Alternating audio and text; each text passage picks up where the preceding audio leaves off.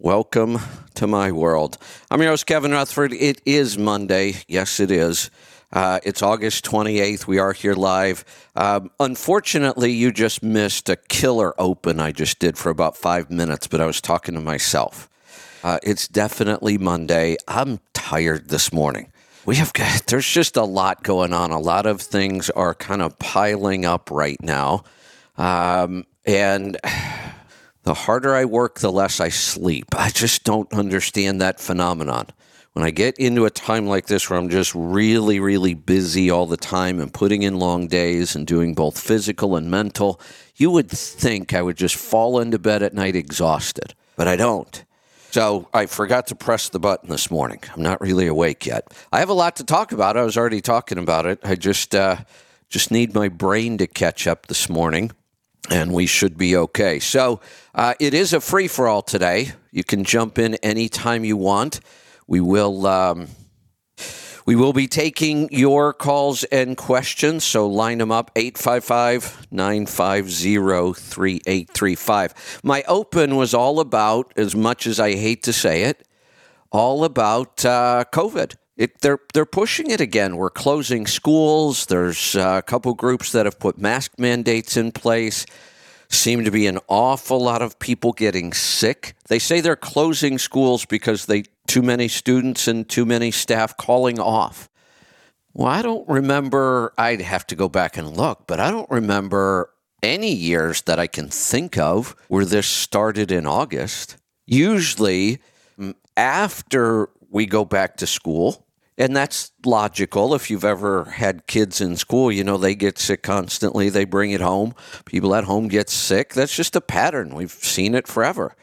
But never really seen this pattern where we have so many people getting sick, they're shutting down school systems. I think I've heard of several already. And some places bringing back mask mandates. The vaccine, they're pushing a new vaccine already for all of the. We, we have at least three new variants that seem to be a big concern all of a sudden. One of these variants that they're worried about, there's only three cases in the world. I didn't realize we were monitoring any of this stuff so closely. If we're monitoring this this closely, why don't we know more? Why don't we have real data about how effective the vaccines are? They're already writing articles about how effective this new vaccine is in testing. What testing? Why don't we ever get to know? Why don't we ever get the details about any of this testing? This time's going to be very, very different, obviously. I think everybody gave in a little bit last time.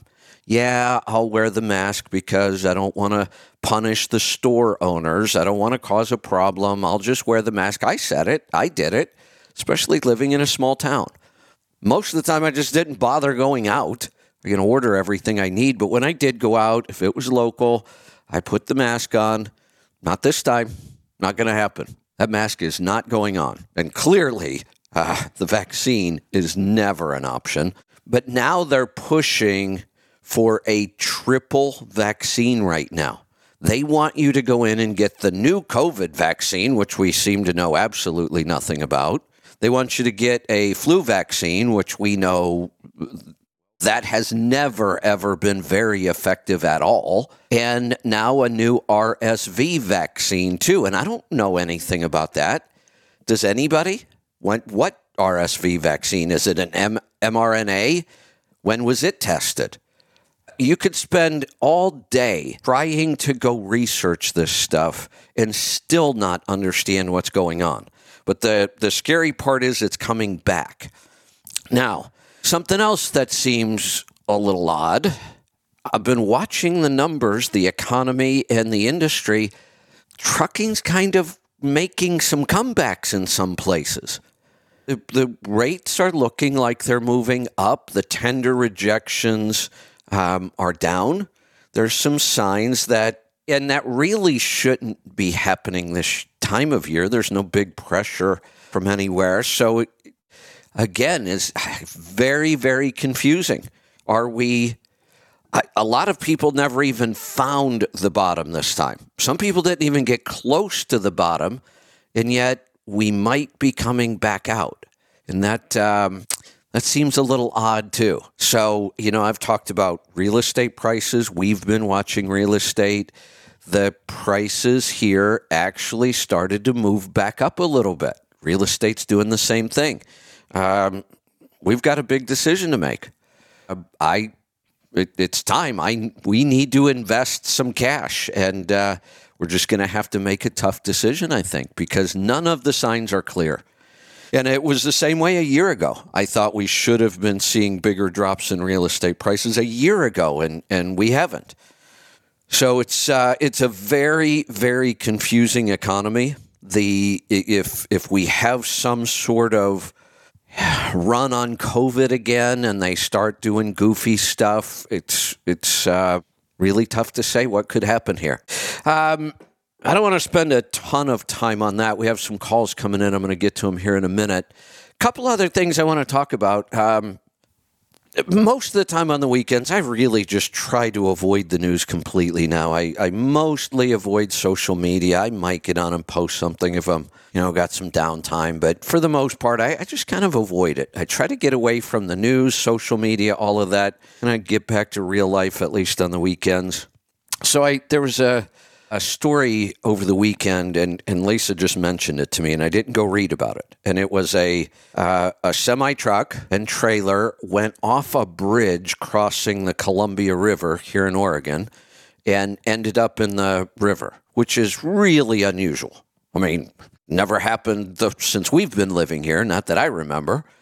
Then, like a day later, and I don't remember if this was Friday and Sunday or what days it was, but it was all over the weekend. And like I said, I didn't even go read the first article. Then she says, two more trucks crashed into the river. Like, what? What are you talking about? There's no way. There is a way. Two more trucks ended up in the river, not on that bridge, on another stretch of I 84. They were both doubles. Um, but it was two separate incidents. I thought maybe they got tangled up with each other and both ended up in the river somehow. But it turns out two separate incidents. So that's three incidents over the weekend of semis ending up in the Columbia River. How bizarre is that? Now, when I saw the doubles and I saw two different incidents, but they both ended up in the river, it reminded me of something back when I was running doubles from Akron to Columbus every night, there was a stretch on 76 West. You're heading over towards Lodi. You got all the big truck stops over there in Lodi. Somewhere around Rittman, if I remember right, it was somewhere in that area out there. They were doing construction and they had created a crossover lane through the median. So the westbound would cross over to the eastbound side and you would run in one lane over there. They had the barriers down the middle. No big deal, except the first couple of nights I was heading out that way in the crossover lane, there was a set of doubles on their side in the median, right right through the median as they were crossing. And I thought, wow, that's bad. A couple nights later, there was another set in there. Again, same thing. And a couple nights later, it happened again. Now, those are just the ones I saw. I don't know how many got messed up in there, but they had to rebuild that whole crossover lane. And I will tell you, crossing over that thing with the set of doubles was after the first night I went through there, I was slowing down to like 30 miles an hour to go through that crossover. That's how crazy it was. So that's what I thought, but that doesn't seem to be the case here in Oregon. There doesn't seem to be anything um, common about these three incidents. How weird is that? There's too many weird things going on in our world. Uh, what else do I want to talk about? I had a bunch of notes here. You know, I've got kind of a big picture idea. I think I'm going to hold off on that. I think I'm going to work on it a little bit more. Um, we'll see how that goes. Maybe I'll just jump into the calls. Let me look real quick. Yeah, I don't see any real news. Nothing really important here, so we'll find out what's on your mind today instead. Let's go to Kentucky. Steve, welcome to the program. Good morning, Kevin. What's on your mind today? Uh, a couple things. Uh, before I get to Estes, uh, yeah, that, that was a real shit show on the spaces the other day.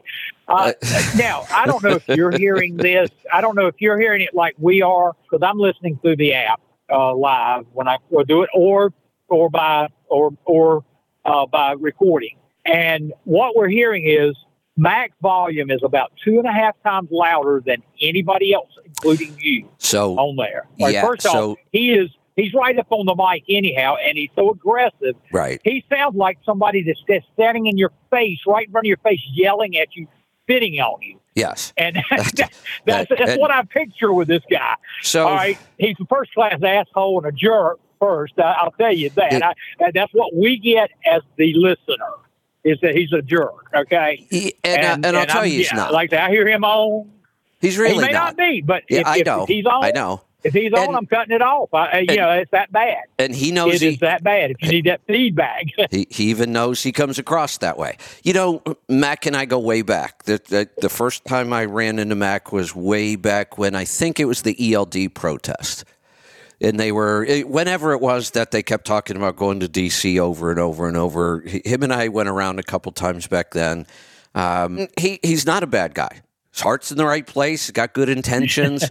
really. I mean, I, I, and, and, and it's hard to see because you're right. He comes across very aggressive. You're Now right. that- well, and he may run a very successful business, but it's like he is.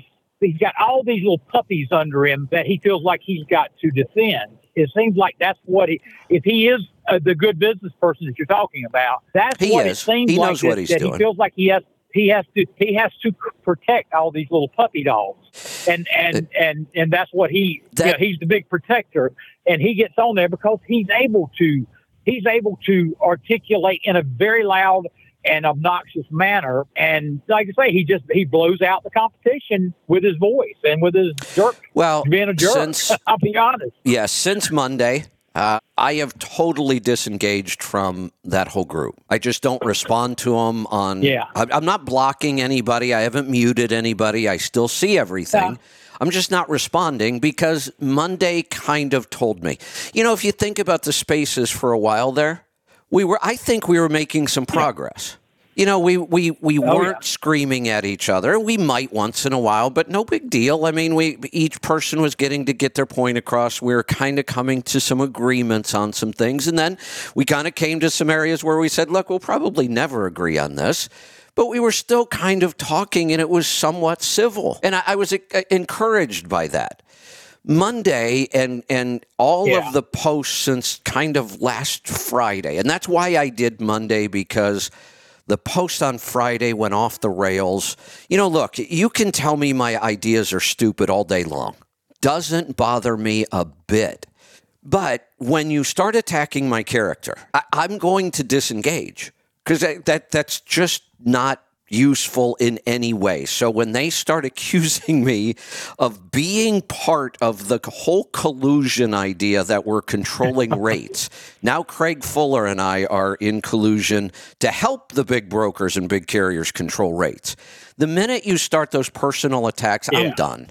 I, I'm just not going to keep doing this. So I, I, I disengaged. They're still spewing all kinds of stuff. I saw a bunch of stuff over the weekend. How I have hate in my heart, and I've never helped anybody. That that those are the kind of statements they Yeah. make. Oh, I that know. that's That's- completely useless. Now, right now, now I'll get. I will. uh, There's one guy in their group that's that's very respectful. He gets his point across. I don't agree with him all the time, uh, very much, but he's a very nice guy. His text. Uh, the guy is he, he he seems like the kind of guy that would be a good guy to sit down and talk to. You know, I Who mean, no it? problem. Yeah, uh, like I say, Texas. Texas is, seems like a very nice guy, Well- very respectful when he's on there with with you, even though he disagrees with you. Well, no, let me let me let me you on- clarify on- on- something though. Let me clarify something. Uh-huh. His posts are some of the worst. His post, he was the one that Oh, called me know. out at fraud over and over and over. Fraud, you're morally bankrupt. Yeah. He went deep into Is it. that In when he apologized? Is but that- that's what he is- yeah, does. Yeah. This is what he does. So Yeah. on the post, it's Dr. Jekyll. On the space, it's Mr. Hyde. Oh, Yeah. I'm sorry. I didn't really mean that. You okay. know, well, but then th- then 15 minutes later, he goes and makes another post and he's making all kinds of crazy personal attacks. like the morally bankrupt. You're a fraud. Wow. You're ripping people off. You're in. He's the one that posted I was in collusion with Craig Fuller. wow. but then he comes on the oh, space, and that. you're right. He's now, like, "I'm sorry, we didn't. We don't need to do that." Right, and, right. Yeah. So yeah. I just need to disengage from the, whole group. But, well, I reckon. I, I thought it was yeah, going somewhere. Somebody, like, it's somebody, not. Yeah. Yeah. It seems like when he gets talking, he seems like a very nice guy. But I agree. Um, yeah, I don't. Yeah, look, you, they're going to uh, disagree with everything in the group. It just, it just got to be such a shit show last week. That was bad.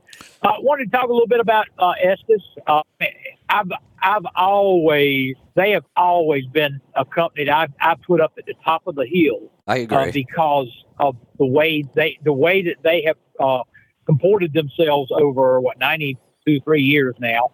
Um, the fourth generation right now is the CEO. Uh, the fifth generation right now, he's out of college, but he, they, they, all of the, all of the ones that have been CEOs started out sweeping the docks. They started yeah. out, they, they started doing that. They worked on the docks. They did yard jockey work. They did all this stuff. Now, the family made them go to go, go to college and get transportation logistics degrees and business degrees. But then they came back. They didn't go right into management. They went, came back, and started driving a truck. Yeah, they drove local. They wanted. To, they want their yeah. their their CEOs.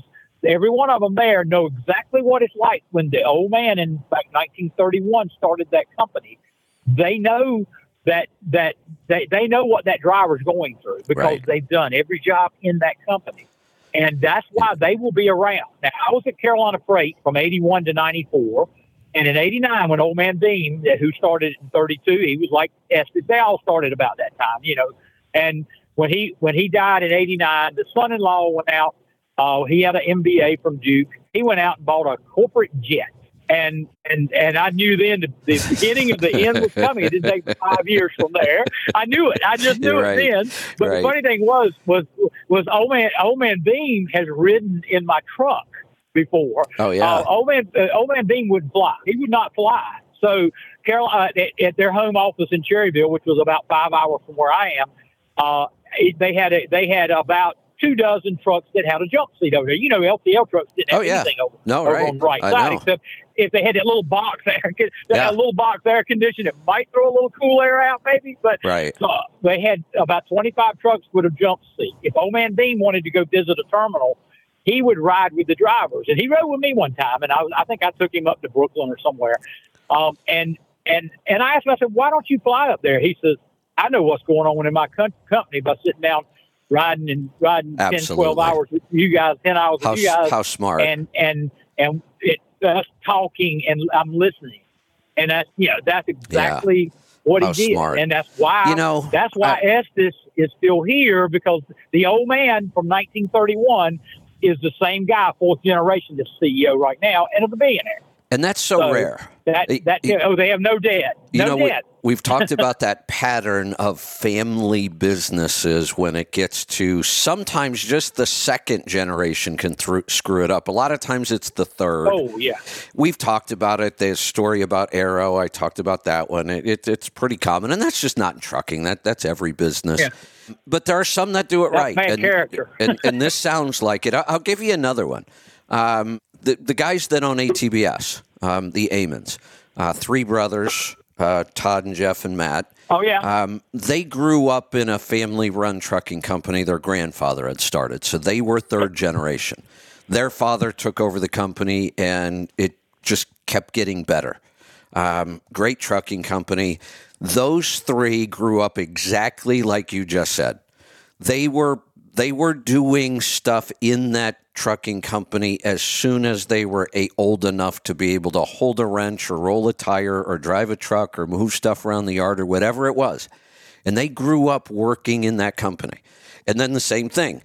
They went to college, got finance and business degrees, and came out. And, you know, it, that was a totally different story. In fact, they made the company successful enough, it got bought. And then they started ATBS and made that really successful. And the interesting thing was, I've told the story. Todd had lots of money to start ATBS. They, they had sold their, that trucking company for a lot of money. And yet, Todd didn't act like he had a lot of money to start a company. He started it in his basement with one employee. He was doing the bulk of the work. And he, you know, I talk about traveling in the coach because it, it's just nice to be able to get around the country like that and meet people. And I hate flying. And he, he kind of did the same thing, except he went out and bought like a old raggedy $20,000 Bounder RV and piled his whole family into it one summer and they went around camping and he would stop and visit every trucking company he could find. That's how he started it, even though he had all Wow. that money. It was an and, incredible and that's story. what they do now. I mean, they, they, they, yeah, yeah, and they, I mean, just like at Landstar, they're, you know, they're, they're a tight partner with Landstar. I Oh, don't use them absolutely. in particular, but, but they are a good company. I know a lot of guys do. I know a lot of guys that use them for the taxes. Uh, yeah, I tell everybody do do your own profit gauges, and then let them or somebody else. I, I, I like uh, I like uh, your, your group up in Washington. There, I, I like like your group that you've got Yeah. affiliated with. They're great guys up there. Um, but I tell them, you know, let let them do that. I'm not as wild about their their accounting now because it's gotten more AI about it stuff. I like uh, I like I like I like the person to do their own accounting so they'll know those numbers. Yeah, exactly. so when they call Kevin Rutherford, they they're gonna they, they can answer your questions. Nobody else seems to be able to answer those. But Yeah. uh, but uh, but uh, but no, that that but that thing with Estes, so that, they're the fourth largest LTL company now that Yellow's out of the way. Hey, I did- mean, you know, did- and they're you know the, the, the thr- You know, I, I Okay. mentioned Estes had put in a bid of 1.2 billion dollars for um, Yellow's terminal. The Yep. next day, one of the other LTL companies, who was it? Old Dominion. Old Dominion put in a bid at 1.5 billion. Now that's another fine company. Yeah. they're publicly traded, so we get to see everything about them. Uh, but I, I actually know the CEO there. Uh, I actually we have a family friend, family we have family friends uh, that that we we've been at a couple of weddings in their families together before. So Yeah. I've talked to him It's- fairly extensively, uh, and and he's just he's down to earth. He's you know that's Those- a very very big company. Those and are he's a, big He's a down to earth guy, but they, the people that well, the people that the people that that that the people that work for this guy, you know, they say he's down to earth with with them too. But it wasn't just because I was at a wedding with him that he was down to earth with me. But yeah, but they say that he's like that. Yeah, well, here's here's what that 1.3 and 1.5 did. It gives them a floor. They will have an auction later, and they may even actually now that they see what what it's kind of worth. The very the bottom right now is 1.5 billion. right. And and if it sold the whole thing, that's what Old Dominion would pay.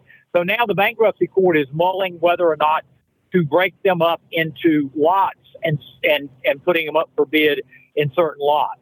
yeah, Um, you know, uh, uh, Estes bought Estes bought a lot of terminals from ABF that were Carolina terminals back in '94. Uh, that's when they started growing. Actually, when I started in '81, Estes was a four-state company. There were Maryland, Virginia, you know, Richmond's where their home offices. North Carolina, South Carolina. That was it. They were very regional. you know, uh, they are all over the country now. They're even in Alaska and Hawaii. I mean, they're all over. Uh, Here's one of the reasons LTL is such a difficult business and such a different animal, and, and a lot of people don't understand. Um, you think about giant, you know, truckload carriers, eh, they don't have a whole lot of real estate to manage very often. They might have some drop yards here and there if they get Yeah. big enough, but for the most part, a couple terminals, if that. Some don't even, you know, some run out of one location. LTL is all about managing real estate, something that has almost nothing to do with trucking, but it is a huge part of that operation. You have to have terminals, and terminals are expensive. That's a that's a much You go to rent. You go to rent one. It's about seven hundred dollars. Uh, yeah, it's about seven hundred dollars a dock door per month. right. Uh, if you go to It's- rent, rental That's a nowadays. whole that's, different animal. That's very yeah. expensive. You you get your terminals in the Yeah, wrong so, uh, place, or you know, it, it can really cost you. Yeah, it did. So, well, look, I'll let you get on to everybody else. So, are you going to have a? Uh, uh, are you going to have a space today? No, no, that was just a pop Oh, no. up last week to address today. all those weird issues. We'll we'll have our normal uh, three spaces. um, Thursday, Fridays. yeah. So it's Wednesday and Thursday, Friday. All right. Yep. Okay. All right. Well, we appreciate everything y'all do. All right. Thanks for the call. Let's uh, let's grab another call. Hey, we got phone lines open. Normally the calls are slammed by now, but uh, we've got lines open. Jump in and join us. 855 950 3835. Hopefully, I'm starting to wake up a little bit here. I am tired. Um, I talked about it once in the open, but nobody heard that one. Uh, we've just been really, really busy lately, and it's not going to change. Um, we've got a lot going on, and everything's coming to a head all at one time. Um, we have our big trip we're trying to plan. We have a small trip um, we're trying to plan up to Bellingham. My son and his wife are going to have a little girl here soon, so we want to get up there for that trip before we leave on the big trip. Um, we'll probably be taken off out of here in October, but they're not going to get our coach done till September 29th. So that's cutting us a little close on that because I also need to take another short trip, like at least a weekend in the coach. Um, because you always find stuff wrong. This is the most extensive work we've ever done on it.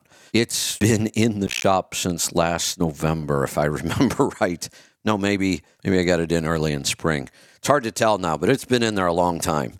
Um, so when it comes out, we need to get a trip done. So that's two trips we have to schedule before the big trip, and there's a lot going on everywhere. Um, I'm actually shutting the garden down early. Unfortunately, I have to. I, have already started to shut the garden down, but there's a lot still to do. I mean, when I say shut it down, not everything, just trying to close up some things early that, you know, aren't quite as important. But I've got huge harvest coming here soon. And I'm going to decide what we're going to do with all this. Um, and we got to get out of here by about October 10th or so um, in order to make all the travel work. So it's a hectic time. And unfortunately, for some reason, when things get like this, the harder I work, the less I sleep and I'm just back in that pattern again. Physically, I'm feeling good. My diet's nice and clean. It's just the uh, the sleep issue again. I think I may have discovered one of the issues. This last week has been really bad. And the problem has been instead of kind of being sleepy and falling asleep, I am just loaded with energy. Um, I think I may have identified why. I wanted to make some ice cream the other day, and I have a recipe I always use from Bulletproof, and I never remember it because I don't make it that often. So I went to go look it up, and I saw Bulletproof had a brand new recipe for ice cream. And I looked at it and I thought, whoa, that's bizarre. Uh, so I tried it. Eh, I don't know how to describe it. It's not great, but it's not awful either. I kind of liked it in a weird way. And then I, I thought, okay, I can, I think I can make this better. So here's the idea. We might as well just call it bulletproof ice cream. It's got equal parts butter and coconut oil. Now, this is ice cream. Normally, when I think of making ice cream, I think of what base are you going to use? Are you going to use heavy cream? Are you going to use half and half? Are you going to use a mixture? Or are you going to skip dairy completely and make it with coconut cream, which I really like?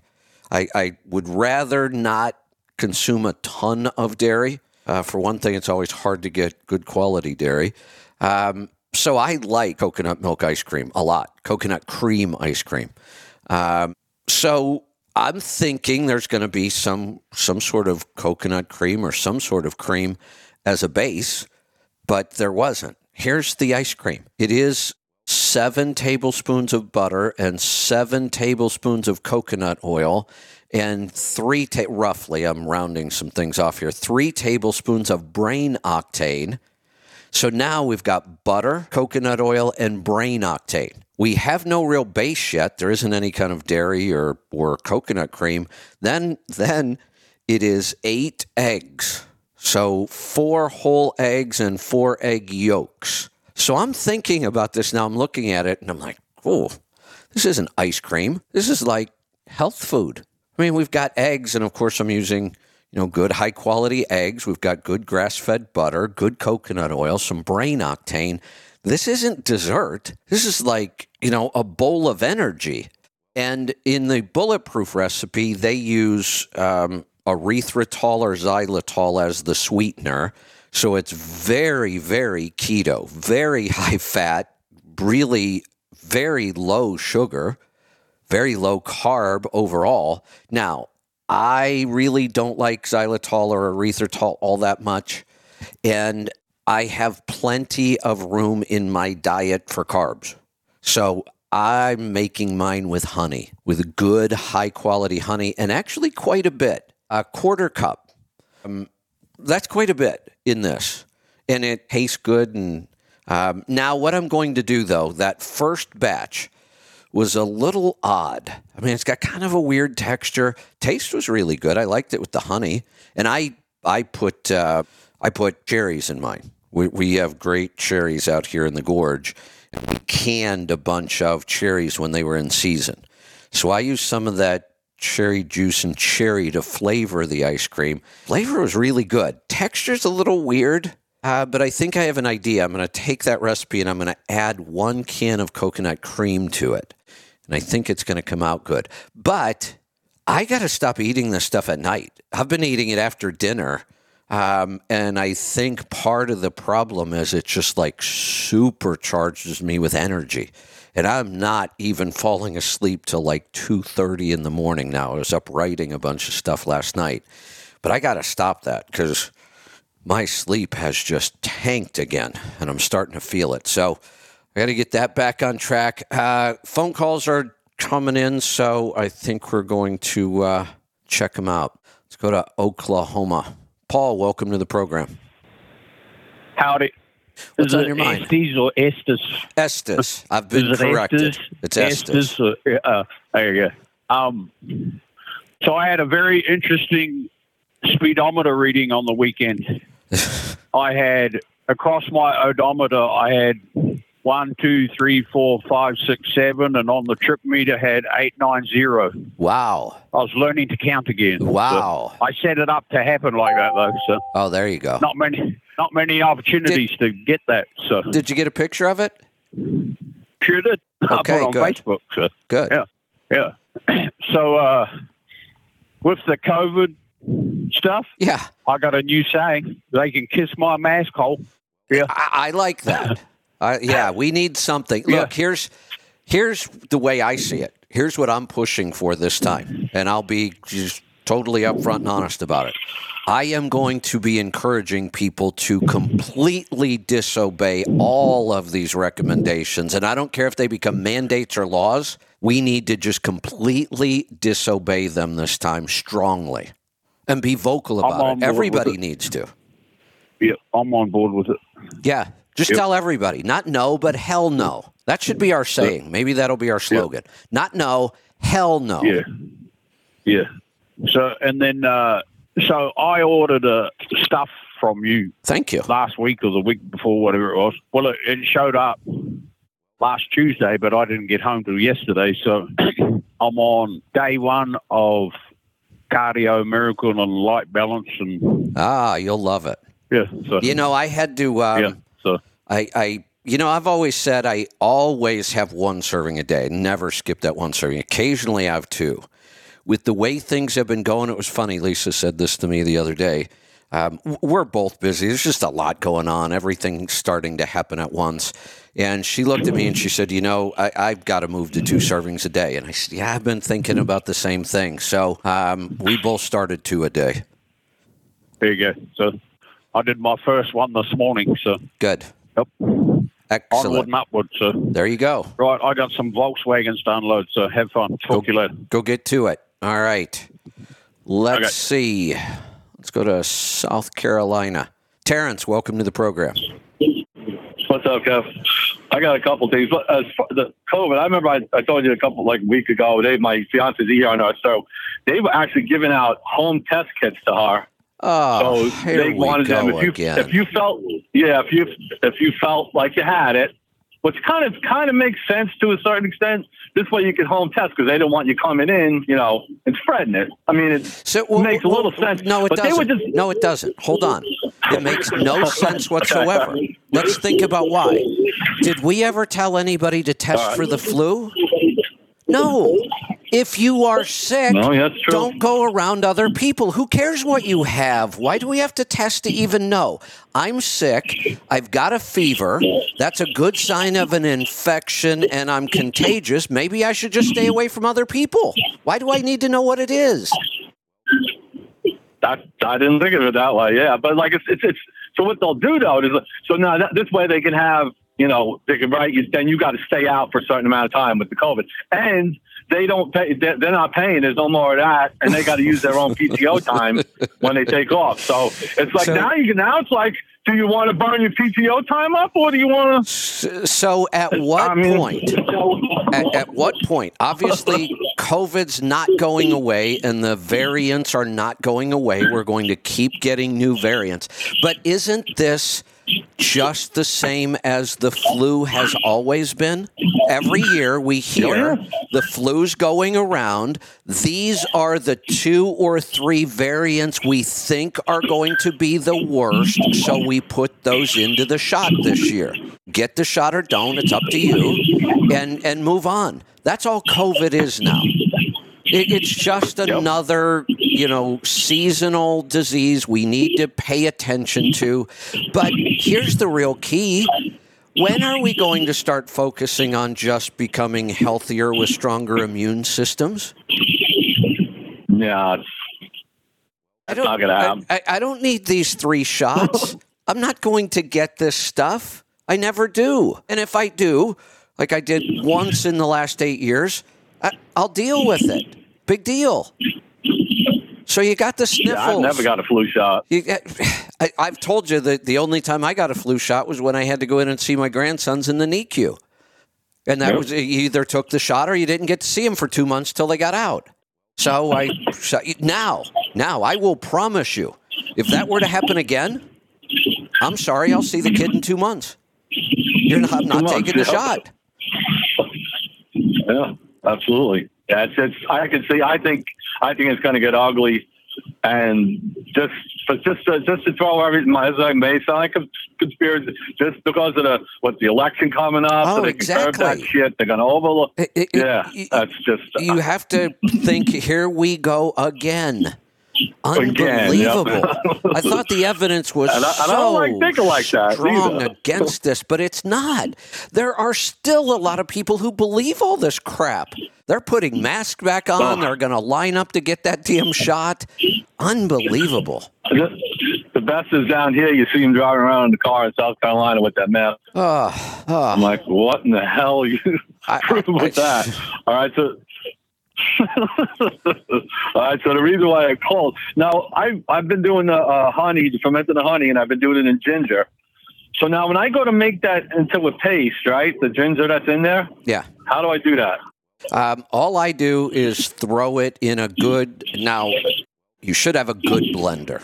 Um, ginger can be pretty tough. I don't know that I'd want to do this with a cheap blender, but any of the good blenders, I've got a, a Vitamix, the Ninjas, or those kind of things, pretty powerful. You just throw it in a blender and start it with almost no liquid. And then start adding Okay. your brine as the blender's running. And you just want to get enough brine in there so that it actually blends and starts to come together. That you just need enough Okay. brine to bring it together like a paste. And then you just run it in that blender till it's nice and smooth. Okay, then that's just, so basically just like the salt and water brine. That's it. Just pour it in, just enough to Yep. get it to where its work paste. All right. Yep. Cool. All right. I'll let someone else get in. Thanks, Kev. You're welcome. Thanks for the call. I've uh, I've actually been doing a lot of fermenting. To, oh, ah.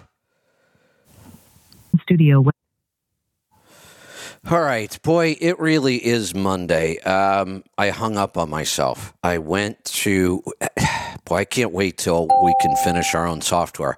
I need a way that this can't happen because it happens more than it seems like it should. Right when I go to click on a caller to hang them up, they hang up their line disappears and I end up clicking on my own line and hanging up on me. So in our software, we have to design it so that can't happen. Aaron, if you're listening, you got to separate my in the software. We've got to get my line separated. So I, it just there's no way to avoid it. It's a timing thing. Just as I'm going to click, it moves, and then I hang up on myself or I hang up on one of our guests. I've done that before too. All right, we'll get back to the calls. We've got lines open. Jump in and join us. 855 950 3835. I'll hang out as long as you've got calls and questions. Let's go to Iowa. Brandy, good morning. Good morning, Kevin. So um, you were talking about uh, the, the trucks going off into the river and then the crossover. So I'm going across Iowa. I was turning their Interstate 80 at some point into six lanes. And as they do that, they're moving the interstate to the right. And as they've done that, there's a lip. And that lip, they said it was like 2% grade. And my point is basically, it's like if you're not paying attention, you had your phone in your hand, your feet on the dash, out the window, or a cigarette, you may find yourself going off the road because you weren't aware that there all of a sudden was going to be a drop in the grade on the road. And I brought this to the state's attention, to the DOT's attention. They won't do anything about it. This is basically, well, that's what it is. And uh, but it was just basically to tell you that it possibly is that the new road construction is not exactly designed for people not paying It- attention. You know, I had another experience like this, and it was a whole different year, but it was in that same stretch of road I was just talking about 76 west. Well, I was actually coming back east on this time, but it, between Akron and Lodi, that stretch there of 76. And I was coming back from Columbus, so I was heading eastbound on that stretch, and it was like three in the morning with a, a empty set of doubles and there was a bunch of construction and it was just really rough. I mean, the levels kept changing and it was just a really rough stretch and you're in one lane with barrels on both sides of you. It was just ugly and this is the first time I ever had this happen and it was not a good feeling. I actually busted the pintle hook between the two trailers where the dolly attaches to the back trailer. It was so rough going through there.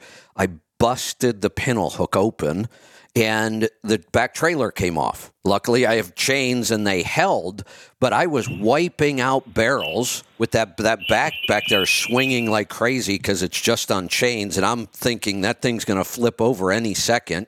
And I actually to to be able to get stopped, I drove through the barrels into the other lane so I could get stopped. But that that stretch right there, I don't know. When they started to work on that, it used to freak me out.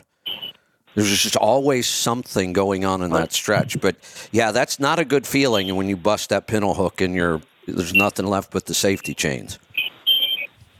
Yeah, they've had a lot of doubles uh, crash over by Coralville, actually landing on the concrete barriers because of this thing, and brought it to their attention, but they don't seem to be interested in a driver's testimony. Yeah, So probably uh, not. Just thought I'd add that to your story. All right.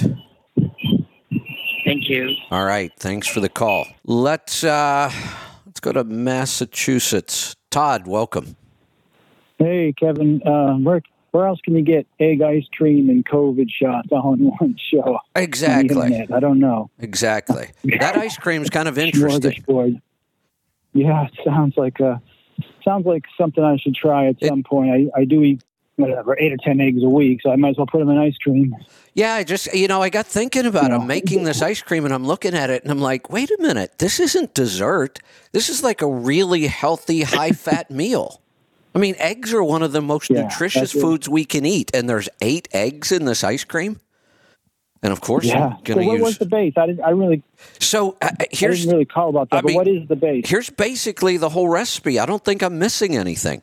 Um, it's eight eggs, so it's four whole eggs and four egg yolks. Then it's seven tablespoons of butter, seven tablespoons of coconut oil, like two and two thirds or right around three tablespoons. I just put in three tablespoons of brain octane. Uh, Yeah. And then the only other thing, if I remember right, is just a sweetener of some sort. And they used erythritol and xylitol. And I don't really like those. And I have plenty of room in my diet for more carbs. And I love honey. So I just, I put a quarter cup of honey, which is quite a bit. I mean, I usually don't sweeten stuff that much, but it's really good. And then I had, you know, a few more carbs because I you- put cherry in mine because we got such great cherries here. My next batch will probably be blueberry because I have some awesome canned blueberries that we did. So for me, it will probably I'll always throw in some sort of local berry or. Uh, it was it was good. The texture's a little weird, so I'm going to try adding a can of coconut cream. I think that might fix the texture. But boy, when you Okay, think about this, about this is like a crazy high fat healthy meal. That you shouldn't eat before bed. Yeah, I, I think I'm going to have to cut out the the eating it after dinner because that's the only thing I can think of. It's not my normal sleep pattern. It's like I don't even want to think about sleep till like two in the morning. yeah. I uh, anyway. I, I woke up at 1.30 this morning after going to bed around eight, and I was ready to go, and and I had rice with my salmon and prosciutto for dinner. But uh, but I, I get by during the day fine. There's no performance dip, so I, I just I used to get eight. Now I get five and a half hours of sleep. Um, hey, re- real quick. Um, I was in a, a actually where I had that prosciutto cod last night. Uh, sitting next to a fellow I hadn't seen in a while at this restaurant, you know, at the bar section, and I, I you know, I asked him where he had been. And uh, so, first of all, he looks very much like a healthy 65 year old, only he's 75. He knows about keto and he's been doing it. He was a diabetic. I, I think he said now he's not. But the thing is, I said, Where you been, Jim? And he said, Oh, says, I had a heart attack. And I don't really know the guy, but you know, he looks healthy to me. And he went on and on. He, he was willing to talk about it so much so that because he looked so healthy and because he knew about keto, I said, "Did you get the uh, the jab?" Only I didn't say jab. Right. And there was a deep flicker in his eye, and you could see a heavy thought. And he's like, "Yeah, oh, that isn't it." He said, "It was." He said, "They told me it was a virus." That's what he. That was his word. He said something they never heard of before.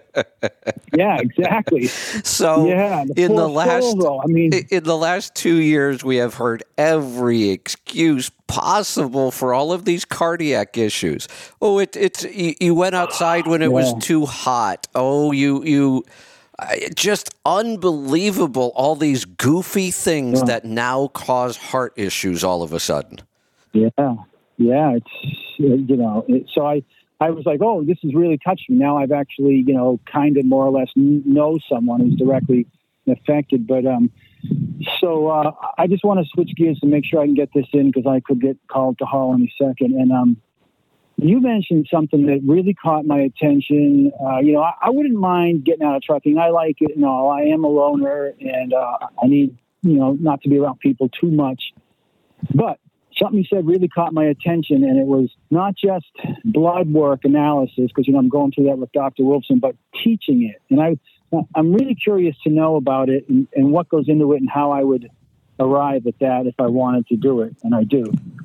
Uh, oh, so you want to learn the analysis? Yeah, and then I want to teach it. Okay. If that's a So- if that's a thing, I didn't even know that was a thing before I heard you Well, say that. Yeah.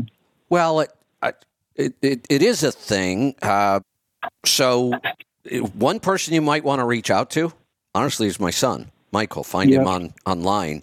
Uh, he's working with Oh, okay. um, Dr. Abbott, which we've had on our show several times, um, maybe just once. Uh, and that's what they're putting together. They're putting together a course to Okay. teach other practitioners blood analysis work. Oh, okay. Okay. All right. And, and how do, I mean, forgive me, how do I reach your son? For what? Like, I'm not really, Yeah, I, mean, the I, I guess I can use it- Twitter and stuff. Yeah, I would. I mean, you'll find him somewhere. On, I don't think he's active on Twitter at all. Facebook, um, probably on Instagram. Facebook. Um, yeah, if you search for him on on any social media, you'll find him. Okay. For um, Instagram. All right. Facebook. I'm just making some notes on my. Yeah, he, Okay. his, his Yeah, course so is I- not not designed for just individuals. It's designed for practitioners, other doctors, nutritionists, that kind of stuff. Okay. Okay. You you Yeah, wouldn't yeah, want to take their course just just uh, unless you were going to use it as a practitioner because it, it's going to be a pretty expensive in-depth course. Okay. All right. Yeah, and there I- are others out there. I'll tell you another so one you neat. could could look at. Uh, look up Yep. functional diagnostic nutrition. That's the name of the company. Functional Diagnostic Nutrition. I, I know the owner of that. Uh, I've known him for several years. Uh, Reed Davis is the guy that started it and runs it. Uh, that's a great, great program for that stuff as well.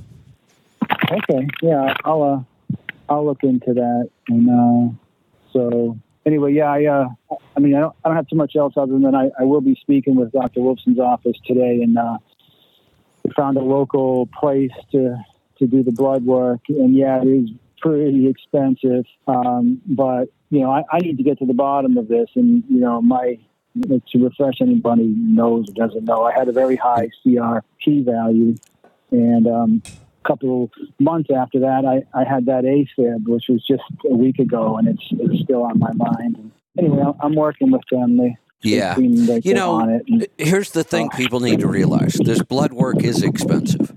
It's really not any more expensive than all the crap they put you through at a regular doctor's office. The difference is if you have insurance, they pay for all that stuff. But to, what a Right. I, I want to drop an F bomb right here, but I won't. Um, what a messed up system we have where the people who are really doing the best work and being the most effective and actually curing people and making them healthy, insurance won't pay for that. What's yeah, wrong it- with that system? well, I guess, well, every, I know it's a rhetorical question, but everything and it's it's literally rigged to keep you sick. It's it's It is. you know, I, I mentioned it before in past shows, but there there are people that Americans, you know, that going back to my knowledge, at least to the 1950s, who were curing cancer left and I'll drop one fucking right, and they were kicked out of the country. And to this day, they operate down in Mexico, and and they're curing people still of cancer, but it's illegal to cure people. If you're you're an MD, they will take your license.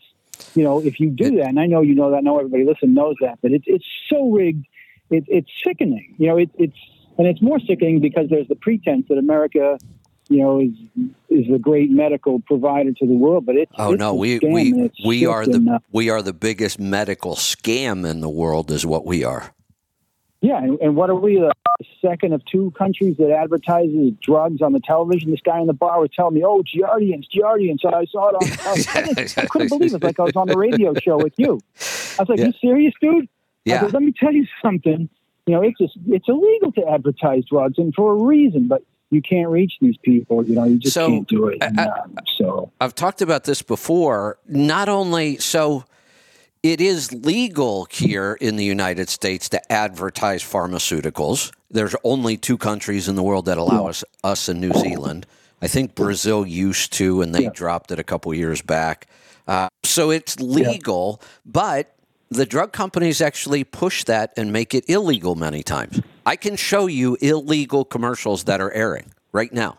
That what makes Oh, it illegal the, the mission is sleep, well, no, if they start doing things like um, if if the drug company would have advertised uh, semaglutide as a weight loss drug, that would be illegal. yeah, They doctors are allowed allowed to prescribe any drug for any condition. There are a couple exceptions to that, but not Yep. many.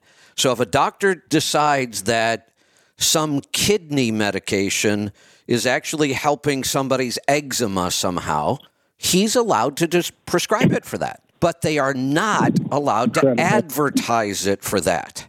The doctor has, he can do whatever he wants as far as prescriptions, uh-huh. but the drug company can only advertise it for things that have, they have been through the full FDA trial and it's been approved by the FDA. Then they can advertise. Well, I can show you commercials that are illegal. And you'll say, well, how does that work? Well, they just pay the fines. They don't care. They do it Oh, yeah. because they'll Yeah. make more money advertising the drug than they will have to pay in fines. Why do we even have the FDA if this is how the system works? Yeah, totally rigged. Yeah, yeah.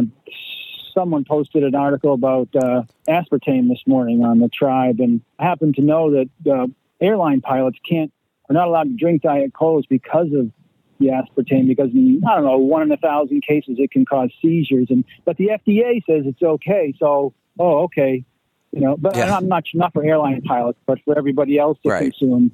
And um, you know, I didn't know that about pilots, by the way. Yeah. Yeah, you, can look that up pretty easily. They're not they're not supposed to or not allowed to drink diet the phenylketonuria. The, Oh, that, that- like th- that this the stuff's toxic.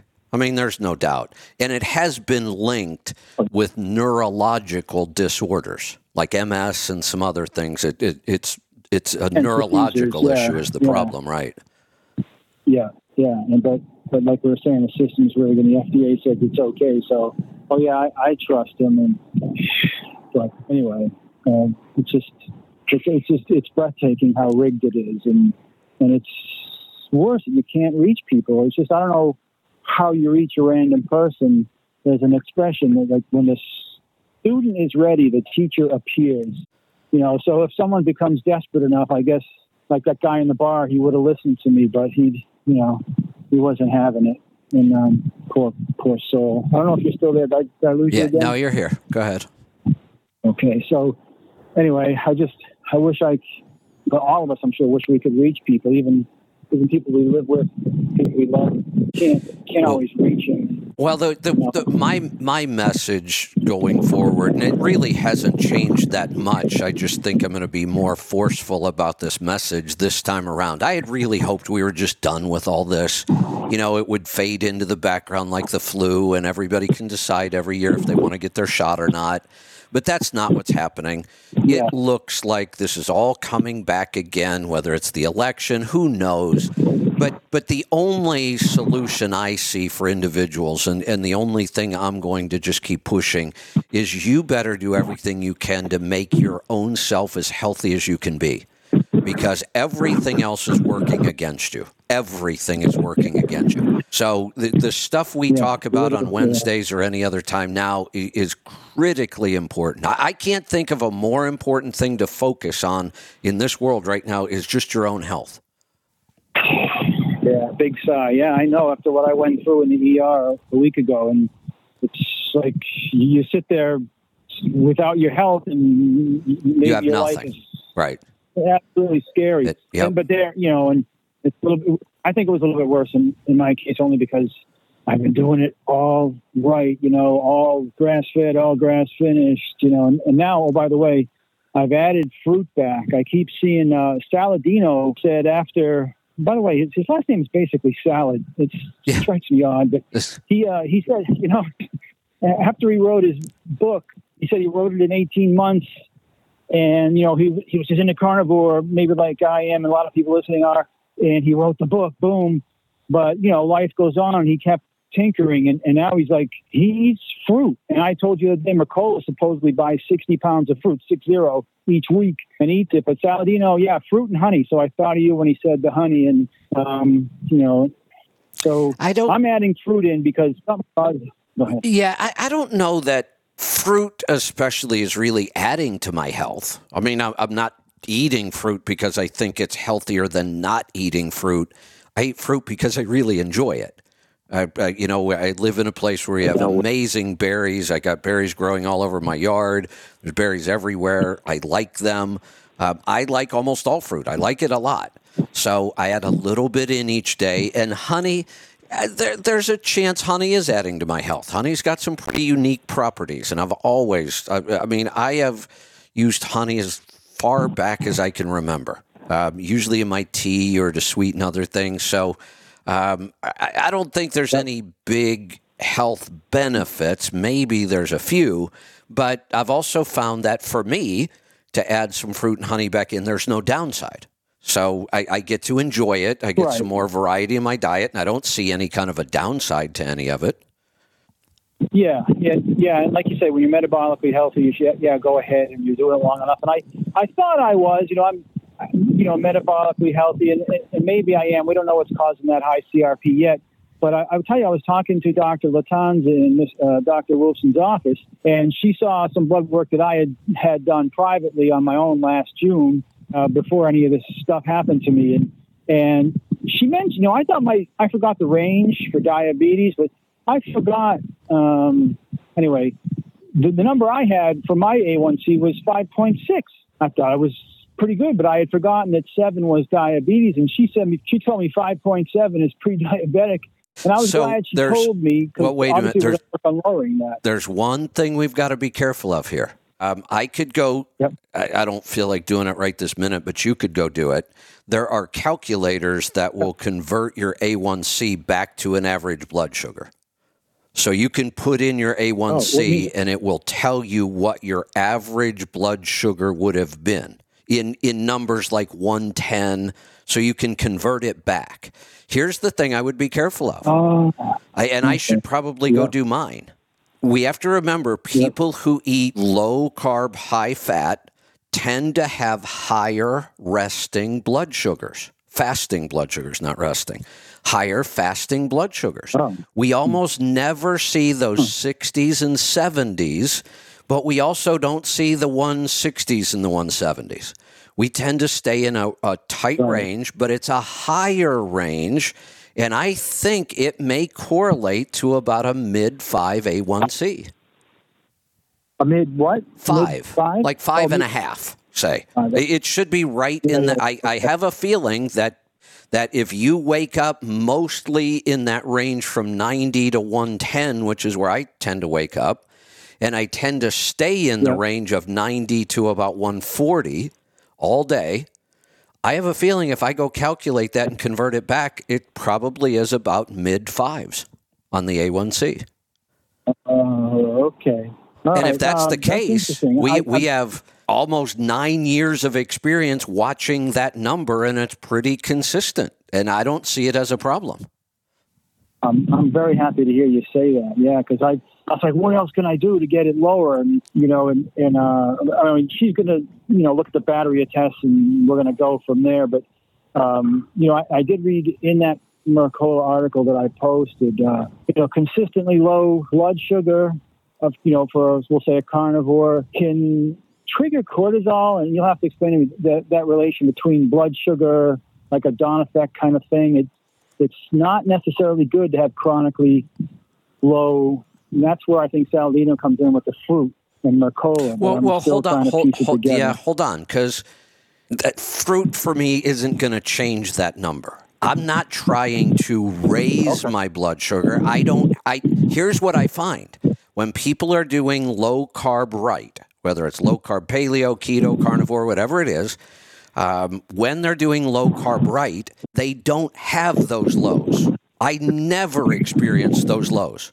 From day one on, you know, no grain, my fasting blood sugar went up.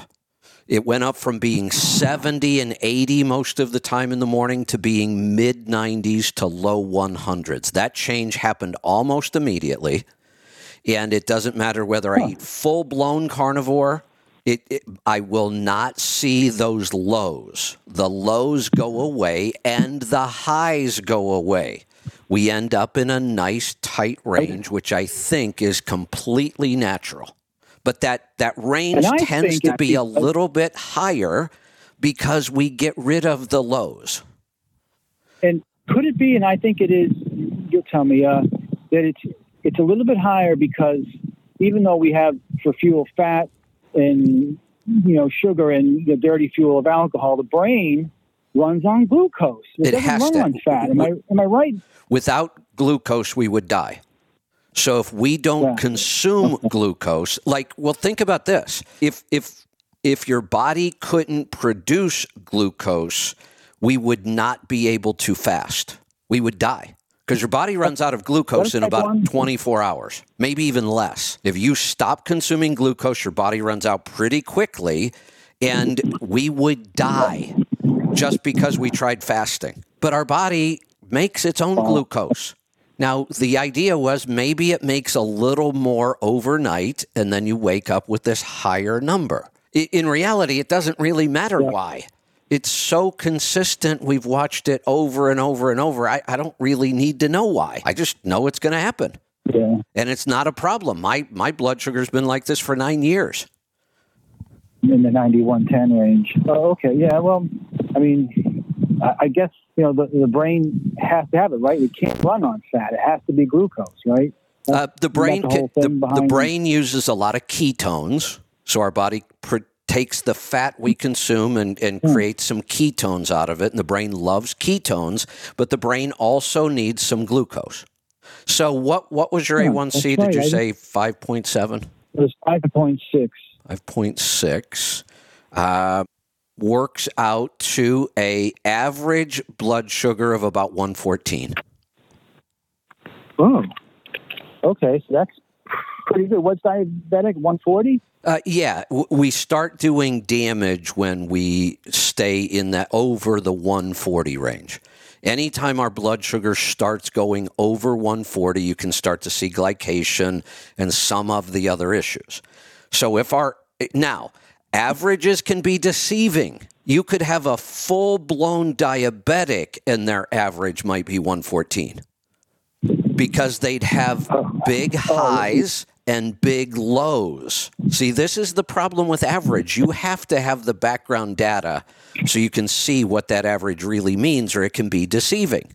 Somebody could be hitting 180 and 60 and end up at about that same 114 as you're getting, but your range would be more like 90 to 135 Yeah. but you can still Yeah, come up so- with the same average.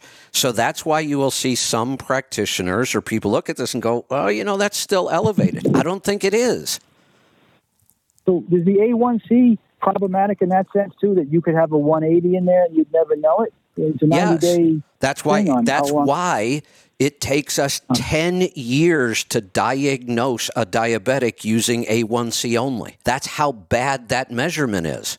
It takes us 10 years before the high blood sugar becomes obvious because the A1C hides the big highs and it hides the big lows. So what's the way? The, the continuous glucose monitor? How Well, are you that's- supposed to know? that's I- one way. don't know. The continuous glucose monitor Okay. is the best tool we have right now. The absolute best tool would be to do a fasting insulin test. And n- most doctors don't do it because it's difficult. You've got to keep somebody in the lab for like six hours. Uh, This is that, the That would be just a snapshot in time. This is the work that Dr. Kraft did. Well, it'd be it, it, it's a snapshot in time, but it's not just one time. Like I said, it's a it's a window. You have to stay in the lab, and we watch how your Oh. body responds with insulin, because that's a much Oh, okay, much better marker than blood sugar itself. Oh. Dr. Kraft, if you want to go oh. read about this, go look up Dr. Kraft. He did all of this testing with insulin, and he was the guy that proved it takes us 10 years to diagnose somebody because we're looking at the wrong markers. Is, is uh, he the one that said I could make you fat with insulin alone? Uh, it may have been. I don't. I don't remember. Yeah, but we absolutely can. We could make somebody fat, or we can make them really skinny with insulin.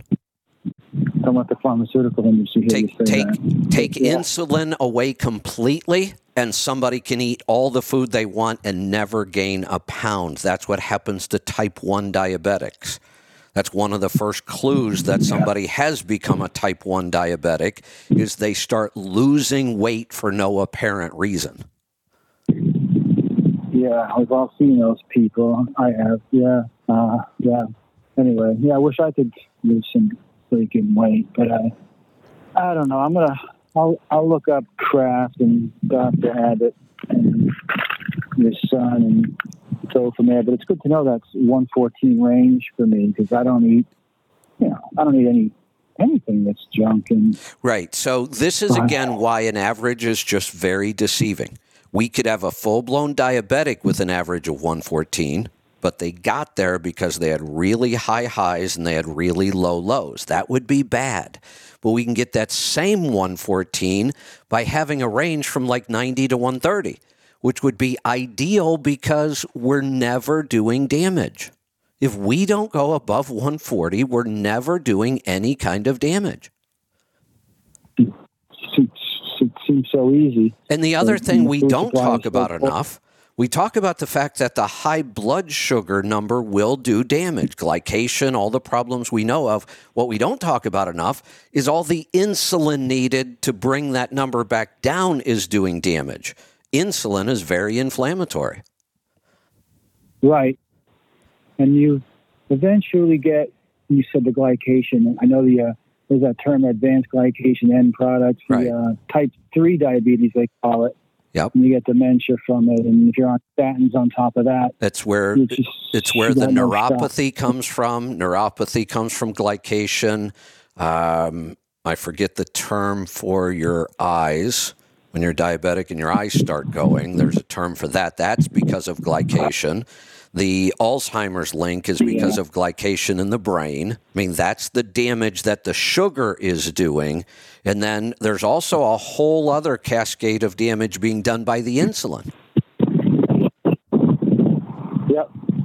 It's just it's incredible on on top of how bad the, the food is, how rigged the FDA is, and, no wonder when we look around, everybody is fat. And by the way, aspartame, because I was reading that article that whoever posted, uh, it came around in 1981. It was it was approved by the FDA, and and I remember because I was in high school. That's when uh, I remember you know the sweatshirt maker Champion they started making their sweatshirts. It was a big deal. It was like a, a kind of a Ralph Lauren thing for, and, and it became a symbol. But the sweatshirts kept getting bigger and bigger. I was like, why are they making them bigger and bigger? Well, the, the food supply was getting more and more poison. People were getting fatter and fatter, starting right around then. And, and I remember it. And, and you, obviously, you look around today, and Yeah, and there, we can't point to one thing. Our entire food supply has been so corrupted. oh yeah, And then the food supply is so bad, we start to get symptoms of things. And as soon as we get symptoms, they give us drugs. It, it, it's pretty easy to see how we got here. yeah, it's just it, it's a shame. You know, I I like you say, I like to think it's just greed. I like to think it's just hey, we make money by keeping these people sick. But I let my mind wander and just throw something against the wall to see what sticks. Like you know, I know you say they, we need more people, but uh, I think someone wants less people, and Well, it, it, it's, so there's a couple things. If you have less people, the elites, if we want to go down the conspiracy theory road, the fewer people they are, the easier it is to control. So there's one one point. When you keep people weak and sick and dependent on your drugs and your procedures, that makes them much easier to control. yep. So there does seem to be Yeah, a lot of uh, evidence that this could be about control. Unbelievable, yeah. And any money you do get goes to the hospital. I, I saw a comedian a couple of, I don't know when, or two years ago, talking about millennials or people younger than that, and said, you know, something like, you know, you're in rough shape when I when an old part when an old dude like me can wipe out your entire generation with a bag of peanuts. Yeah. Yeah. It- peanuts into the crowd so- is so weak. Yeah, yeah. You know, I, So- I've I've completely shifted life plans over the last couple of years. You know, that this property we're in now it was going to be a bed and breakfast. That's why we expanded it. Uh, I, we're, I'm kind of putting that process on hold, maybe permanently. We may turn it into a vacation rental, but not a bed and breakfast where we would be living here and doing it. Um, I, I am serious, seriously in the market for a homesteading property. Oh, okay. Yeah, yeah. I didn't. I didn't quite catch the segue with the peanuts. I thought you were going somewhere with peanuts No. and you were growing them and you're not going to grow them. But not going to do the bed and breakfast. And okay, it's farms. So that can include animals? I know you shot that down before, but Uh, at the very, very least, it would include chickens and bees. yeah. It, Okay. it, it may Yeah, include, although yeah. rather than raise animals, the area that I'm currently looking in um, is so loaded with wild game. Rather than raise animals, I would just Yeah. hunt and fish. Yeah, there you go. Yeah, that that could work. And uh, you know, you won't have, you won't have to film yourself doing it. Yeah, that there's you there's you know a couple of reasons for this. One, it's just a much much healthier way to live. I, I'm going to get away from people. I'm going to get away from a lot of technology. We're going to set this property up when we ever find it differently. And then and, and then there's this other big thing. Um, at that point, I become very very difficult to control. Yeah, nice. So I'm talking, you know, we're we're looking at a property that could be fully off grid. Doesn't mean I'm going to live off grid right now, but that that property Yeah. could be fully off grid, and that's kind of what I'm looking at. That, that's the stuff dreams are made of. I don't know about you. You well, I've seen some pictures. Like you know, it's it, for me out here on the East Coast. It's pretty hard to see the night sky, and I I miss it because I've lived in places around the world where you could fall asleep counting shooting stars, literally. And That's that would be nice to be off the grid. the, you know, I, it, it's part of the reason we settled in this part of the country, not necessarily right where I am, because I'm kind of in a neighborhood and I'm in a little town and we have all that light pollution here as well. And it's a little noisy because it's a town and a neighborhood. And um, the properties we're looking at are, are uh, in the national forest. oh, that's purchasable private lots in a national forest. Yep. Oh, that's pretty wild, huh? Yeah.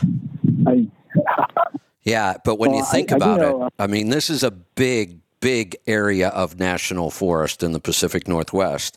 So, really clean air, really clean water, no light pollution, no people, lots of natural wildlife, um, great water sources, you know, wells that will never run out and are super clean lots of, of sunshine in the summer. And if I have a property with a well, I can water it all I want. Um, so yeah, it's uh, it's it's starting to come together. We just have to find the right property. excellent. Yeah, you could have a great YouTube channel based on that. It would probably fund the whole thing. You know, I, it, really, I mean, it- yeah, yeah, really, just kind of doing even more of the homesteading kind of stuff. You know, we do quite a bit of it right now. We can a lot. We grow a lot of our own food. Uh, we ferment stuff. We pressure can. We water bath can. We dehydrate. I mean, we, we've got a lot of it going on, but um, there's there's another level still, and that's what's next. Yeah, that that sounds so great. I I mean, I, I, I lived overseas, and I want to get back to the point where most of the time I'm actually heating and cooking with wood, like every day. That would be the norm. yeah, just the smell. You know, every now and then, and even this summer, I've done it.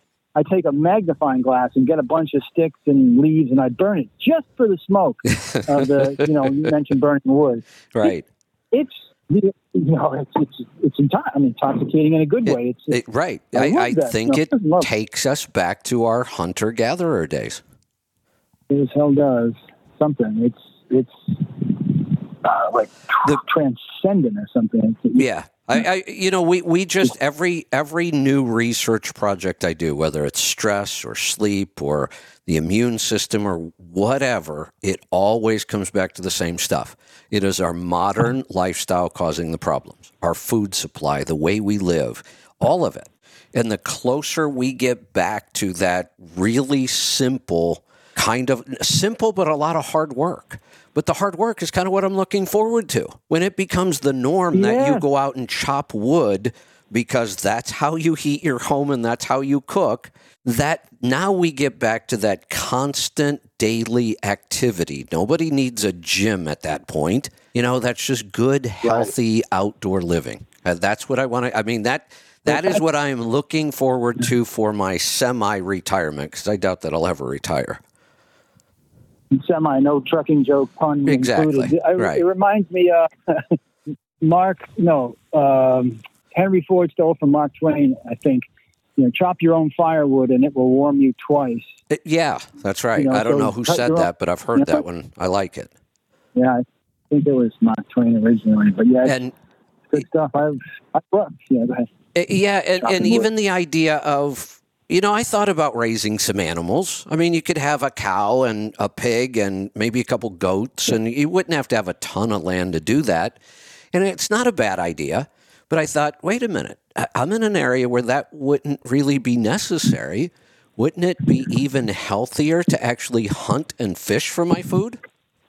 Yeah, that would be just just the brain gymnastics alone every day, figuring out how, where, and when to capture, and and the physical and the fresh air, and it's it's all good. It's a total balance. It's it's, Right. It's, perfect. It's, And and I just believe I- that wild game like elk, we're loaded with elk up here. Um, that has to be healthier than any breed we've domesticated. Oh hell yeah! Oh, oh hell yeah! And it might not taste as good, but you can add Oh, I to it. I love guess. the taste of wild game. The only thing about wild game that you have to do, you have to add a lot of fat because it's almost always really lean. Yeah, the way we should be if we lived that life. Exactly. Yeah. Right. Yeah. yeah. Not like Fat Boy Todd. You'll figure it out. I'm pretty active. You'll you'll figure it out. You have you haven't given up. You will figure this out. I'm positive. And I won't. I uh, I won't quit. That that whole book, Don Mann, you had him on your show, the, the Frog Man. There, uh, it's all about not quitting. And, That's uh, right. real quick, you know, they, when they throw you, um, throw you in, in part of the training that he describes in the book, and they tie your hands behind your back and put you. I don't know. I don't think he went into that kind of detail, but say the pool is 15 feet deep, and you push yourself to the surface, take a breath, go back down, take a breath. Your hands are tied, and I. He didn't come right out and say it, but I think he means you pass BUD/S if you keep going till you're completely physically exhausted. Obviously, a guy like that in that at that age group and that he could probably do it for days. I don't know, hours, twenty hours, whatever it is, until you're so physically exhausted that you you know essentially drown and the safety diver pulls you Right. out. Right. But if you came out one push from the bottom early and got yourself to side, I don't think they would pass you. Maybe they want to know you won't quit. Till you're Yeah, yeah. I, I no, I get it. Pretty I- incredible. I mean, you got to trust someone. Literally, yeah. I gives me the chills just thinking about it. And anyway, I don't, I'm I'm no Don Mann, but I so far I haven't quit, and uh, I'll I'll try and figure out that great lessons. keeping me fat. Oh, Yep. Great yeah, lessons. Yeah, All right, Todd. Going to cut you loose. Calls are starting to pile up. Keep them coming. 855 950 3835. We are off to Iowa. Jackie, welcome. Hi. Well, you know, I'm semi-retired. Yes, you are. I talked about you the other day. I know. And then that guy says I was broke. I was like laughing, going, "What? Where did that even come from?" Yeah, I said, no, that's not the case. Um, not at all. oh Uh, God, that was hilarious. I was I- like, "Wow, okay." You know, and I, I love your model. You did it your way. And it's very different than most people would ever think of. You could have found a way to, you know, put some other run into that other week, and eh, but you kind of looked around and said, "Hey, wait a minute! Life's a little more than just working all the time." Um, you you bought a Well, house cash, you bought year your was kind of crazy. yeah, you buy your vehicles cash, and you work half a year. But I even like the way you work a half a year. If I if I decided to work half a year, I would do it the way you do it. I wouldn't work six months and then take six months off. I, I would do it like you do. Work every other week. What a great schedule. Yeah, it really is. It really is. It's good. Uh, yeah, I know. I was hearing that story you were telling. I think it was last month or something about some lady that went out of business or whatever. And I'm like, geez, she would never would have handled what I went through. I mean, I was just dealing with a parts shortage, and I'm like, oh, well, I'm just going to buy another truck, and you know, I'll figure out the other one when I can. And yeah, so I got two trucks sitting around. I spent like eighty-one thousand dollars in a little over a month between 40 for the truck and then 41 in repairs and then getting things the way I wanted it to be, you know, my little But you know, the, upgrades and stuff like you, that. you know So, the beauty of that is that you were able to. Yeah, exactly. That's the beauty. You can. But that's what I've done, you know, Right. several times, like you said. You know, at 2008, 2009, I saved up all my money, and that's when I bought that pickup truck. Was in 2009, and that's when people were having the biggest problems. Remember? Exactly. that year was not very good. It was great for me. I put thirty thousand dollars away in my savings account, and then I went out and bought a brand new pickup and paid cash. yeah. Two years later, we bought the house. That was 2011, It- and yeah, I paid cash for my half, and Joel financed his. But that was the weird part too. You talk about interest rates. He paid as much in interest as I paid for my half of the house, and he only financed it. He took 10 years to pay it off. You know, he paid that off in uh, 2021. Oh, So, excellent. But yeah, so it's totally done. Hey- but yeah, and then same thing. Hey, Jackie. I, I, I don't think you mind because I know I've heard you tell the story before on the air. You were homeless at one point, weren't you? I was. That's before I started driving a truck, though. Um, but yeah, I did. I lived in a tent and I fished for my dinner. Like And- and-. Yeah, uh, yeah. And I tell that just because I want people to know Um, the, the the people we talk about here, the success stories, the good numbers, the great business models that I like, you and Matt, and we, we talk about so many people like this. Most of them, in fact, almost everybody I can think of, including myself, started with nothing. I didn't have any advantage. I didn't have any cash. I was broke. I didn't know what I was doing. I made all kinds of mistakes. So I, I want people to understand that the, the success stories we hear, the people themselves are not unique. They didn't. they're- don't have any certain special advantage that you don't know about. In fact, many of them probably had less advantages than a lot of people listening. You you don't I mean, need I was actually anything. like sixty thousand.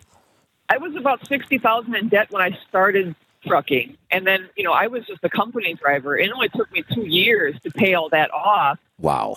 So I started driving in 2001, and by 2003, that was already paid off. And then I started saving my money. And then when I bought that truck in March of 05, bought the company truck that I was driving for the three previous years, it was 25,000. And I had that in the bank, but I was like, I'm not sure if I'm going to need for repairs or whatever because Right. I knew the maintenance that Covenant did. I knew it was going to need some stuff and whatever. So I just elected to you know, buy it through a company. It was a third party lease and, you know, pay them. But I paid it off in 14 months. And I Oh, wow. was glad that I did it the way I did it because I had to put 20 grand in the motor. I had to put a bull gear in it in July of 05, and then I rebuilt it in December of, of 05. So it was good that I Hey, had the cash A- And just so people know, and still paid the truck off by just, 06. just so people know, you still have that truck, right? I still have that truck. Right. Yep. It's sitting at the yard right now. I'm home waiting for uh, parts for the sleeper. Right, right. And it's a beautiful truck, by the So way. yeah, thank you. I love my truck. It, it's really getting old, and the It graphics is. are fading, and it's I not know. not as pretty as it used to be. I had some pictures the other day that came up on my feed. It was like ten years ago at the truck show, and I'm like, oh my god, look at my truck and trailer. It's so pretty, I know, but it's not pretty no more. The trailer's all faded. with Fuel and you know everything Yeah. else is washed the paint off, and yeah, it's, But but boy, that rough. But that that combination has served you well. Yes, yes, it has. Twenty-five thousand dollar truck, fifteen thousand dollar trailer. Still have the trailer as well. It just turned 20, 21. Yeah, this is two thousand twenty-three. So yeah, it- Wow. it was made in August of twenty uh, two oh two. So Wow. yeah, it's twenty-one years old. Um, and I had it since 06. I bought it in 06. Great stuff. And I, I guess we're uh, we're So- we're supposed to be looking at an oil sample, right? And this is actually for my friend's truck. Yes. Oh, okay. So I was going to say, I, oil I, samples. Hopefully, she sent both. yeah. Um, so I'm looking at the second one right now, which is the most current. It was actually sampled on the 14th of this month. Um, So that should be the brand new bottle of oil. My question oh, about that I was going to say, what is weird about this sample here? How many miles? And then I realized there's That no miles. really on it. weird. Nothing. There's nothing. It's brand new out of the bottle. But look at that silicon. Oh, wait a minute. Ten. Wait a minute. Ten. Something's wrong. Um, that asked can't him. be. I asked him. I go. I go. Wait a second. Did you like? It was anything dirty? When he's like, no. It was a brand new bottle on both a bottle of oil and the the bottle for the oil sample. He said he was careful. He didn't have any problems. But I'm like, how in the hell can it be ten right out of the box? So this is bizarre because this person has a long history of oil samples. They sample a lot, which is good. They Yep. sample a lot. Like I'm seeing samples in here at He 15,000, 17,000, 15,000, 5,000, 9,000. because he's had fuel dilution. Look at his fuel dilution. That's Right. why he does so much. And- we're trying to figure out this fuel dilution, and his fuel dilution like wrecks his viscosity. I have almost Right. the same fuel dilution on the 2001, and it doesn't wreck my viscosity. So is the difference the OPS one? Yes. Because I got the OPS one, Yep. That's exactly and it's why. burning up. Okay, so I told him he needs to get an OPS if he's going to keep those injectors because he's put a few different injectors in. He's had the engine rebuilt a few different times. I I don't know. This poor guy, he's been through hell and back, and I I don't know Well, what let's- to do for him. This is what's really weird about that silicon number being 10 on a new bottle of oil. I'm looking at one, two, three, four, five, six of his oil samples, and it's He's never never been 10. Right. It, it, so, how does Right. that happen? How Right. did we start with more dirt than we end up with later? And especially with no bypass. If he had a bypass, You know- maybe I could understand that. But he just has the full flow filters that are what forty micron. You know what would have you know, been really got the Same interesting? my other ones, the 01 It- Freightliner with a deep It, it, it would have been interesting if he could have would have sent that sample to both this lab and Polaris. If we would have gotten two to compare, I'm wondering if it was a lab mistake. I mean, I can't think of any other what thing that it could be because it just doesn't right make after I asked him. Right after I asked him if you know he did everything to make sure that it was clean, and he said yes. And that's my next thought. It was that it has to be the lab that's screwing this up. right, right. Because Uh, our test was just going to be for the viscosity to make sure his viscosity was coming out the way it was supposed to. And Right. it's like 14.3 is what it says. Like Which is perfect. 14.2, No Right. big deal. Perfect. That's Right. exactly what we would so expect. yeah, why is he wrecking his viscosity when I have like the same fuel dilution or even more sometimes on my 2001? But Yeah. Now my here's here's and low. this is another reason why I wish we would have seen a Polaris sample on any of these. Um, I've talked about this in in the past. Polaris has some of the most sensitive equipment around to pick up fuel dilution, and most other labs are not doing that.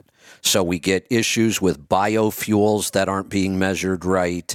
So my guess is that that 3.9 on this sample may be significantly higher if that would have been a Polaris sample. and that's scary because and they do do the uh, gas chromatography. This- so I'm hoping the- that it would be pretty close to Polaris. But this is why we always say look at fuel dilution because that's the telltale sign. The the I mean the viscosity. The fuel dilution could be wrong. We have different blends that they're not measuring properly. So fuel dilution is a number I'm always a little wary of. It's not as accurate as we'd like it to be, but viscosity is accurate. So what what we're seeing here, that's Right. where our, our our second check works for us. You're looking at a sample saying, well, wait a minute, you have less um, fuel dilution than I have, but your viscosity went way down. What that's telling us is that lab just wasn't able to pick up the true fuel dilution. okay. Yeah, I was thinking it was because I have the OPS burning off the That's fuel. some of it. That that is helping too. So when you're using Polaris and the OPS one, this problem isn't the same as what he's seeing now, and his is confusing because we have two conflicting numbers. But he does have fuel dilution, absolutely. Yeah, he he even has like one of those samples. I think it was the one that was done maybe at five thousand. I forget now. I'd have to look back at my emails. But he had one of them not not that long ago that he actually drained out like four gallons of oil and added new, and it was still super high Yeah.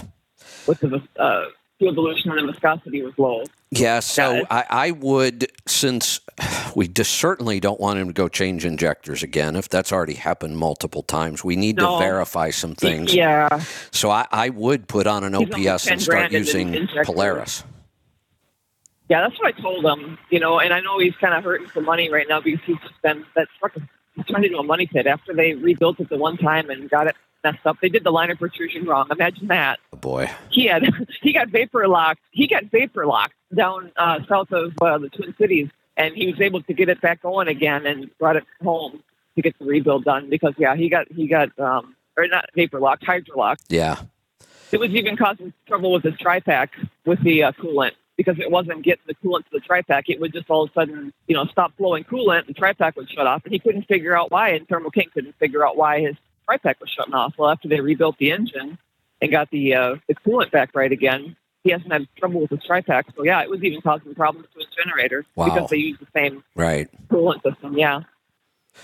So All I right. also have another thing because, Sure. uh, well, you know, I'm semi-retired Right. um, and I only listen every other week, but mostly. Sometimes I listen at home, but most of the time I don't. But uh, Bruce had asked a question last week, and you know, asking if I would call in, but obviously I wasn't listening, so I didn't get to listen until yesterday. But he was asking about the the Bose ride. So yes, I still have the Bose ride in my 2001, and it still works. Oh, that's awesome. I don't have Yeah. any issues with that. Yeah. That's awesome. Because I bought that in 2010. That was the year it was available to owner operators. I was the first owner operator to buy one. Okay. I figured uh, you were in yeah, there would- early. Yeah. Yep. Well, Joel found one on eBay for this truck, and so um, it was down here in Iowa, and the only caveat was he had to go pick it up. Well, Dad's like, "Oh, that's no problem." He took the pickup and he ran down there and picked it up one week when I was out, and uh, and we put it in. Now this one is not working. Oh. It's starting to come on. The red light comes on. It throws some codes on the the computer back there, but it won't fire up all the way. So we've actually been digging um, online to try to figure out who has this because it's changed hands. I think three times now. So both Oh, had it it? originally. Then it went to Clear Motion. Yep. Clear Motion's gone. They sold it to a different company, and now and now this company has it, and they build stuff for like buses and things like that. So we sent the SD card to them. The one guy couldn't figure out nothing out of it, so we're trying to figure out um, ah, interesting. what exactly is wrong because it, it does come to come on, but it does doesn't throw the green light on it. It I don't red light. remember which company, but one of the one of those two companies when they bought it reached out to us and wanted to talk about Yeah, partnering Clear again. Motion. I, yeah, I thought it was, and and I, Yep. I just said, look, I, I, this isn't going to work. You know, we were excited about it. We tried. actually- if if Bose couldn't pull this off, I kind of doubt anybody else is going to be able to. Yeah, I actually did a testimonial for them that one year at the truck show Yeah, because I had my Bose ride. You know. So, yeah, They they I think yeah, Bose it gave been it a nice nice run. kept it going. They did, but Oh, they did. Yeah, and here's really the did. other interesting thing I found out about Bose, and this is another reason why I say if Bose couldn't pull this off, I kind of doubt anybody's going to.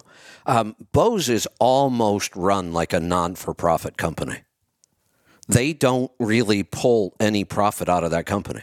They roll everything back to research and development.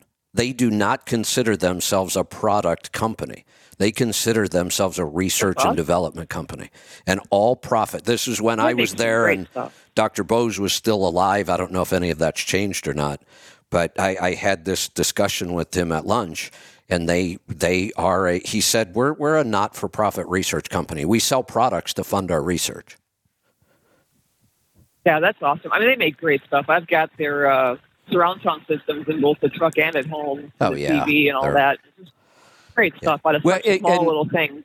You know, it it, it you kind of know why. Um, if they're not interested in profit, uh, well, that they're just going to make the very best product they possibly can, and profit doesn't get in the way. It's kind of an interesting model. yeah, absolutely. Well, that guy you're talking to previous, if he wants to, you know, see the stars or whatever, just have him take a load out west. Every night I, I go to bed and I stop at these little pull-offs that there's no lights at all. You know, it's just a little You pull-off on the side there, and uh, you get to see the Milky Way. Just, You know, I it's just great. I There's no remember lights the first all. time I experienced this. I mean, I grew up in a small town, but y y almost everywhere in the country, unless you're really out in the country, you've got a lot of light pollution. And we, I never realized it growing up. I mean, it's just, it is what it is. Those are the stars. That's what the sky looks like at night. And I remember the first time I experienced something really different. Um, and it was the first time I went hou- houseboating on Lake Cumberland. When you got out into the middle of Lake Cumberland at night, there was not a light visible anywhere. And the first time I looked up and saw that sky, I was like, what is that? It is such a shock as to how many stars and how clear and bright. And like you said, you could see the Milky Way itself. I never even knew what the Milky Way was. Right.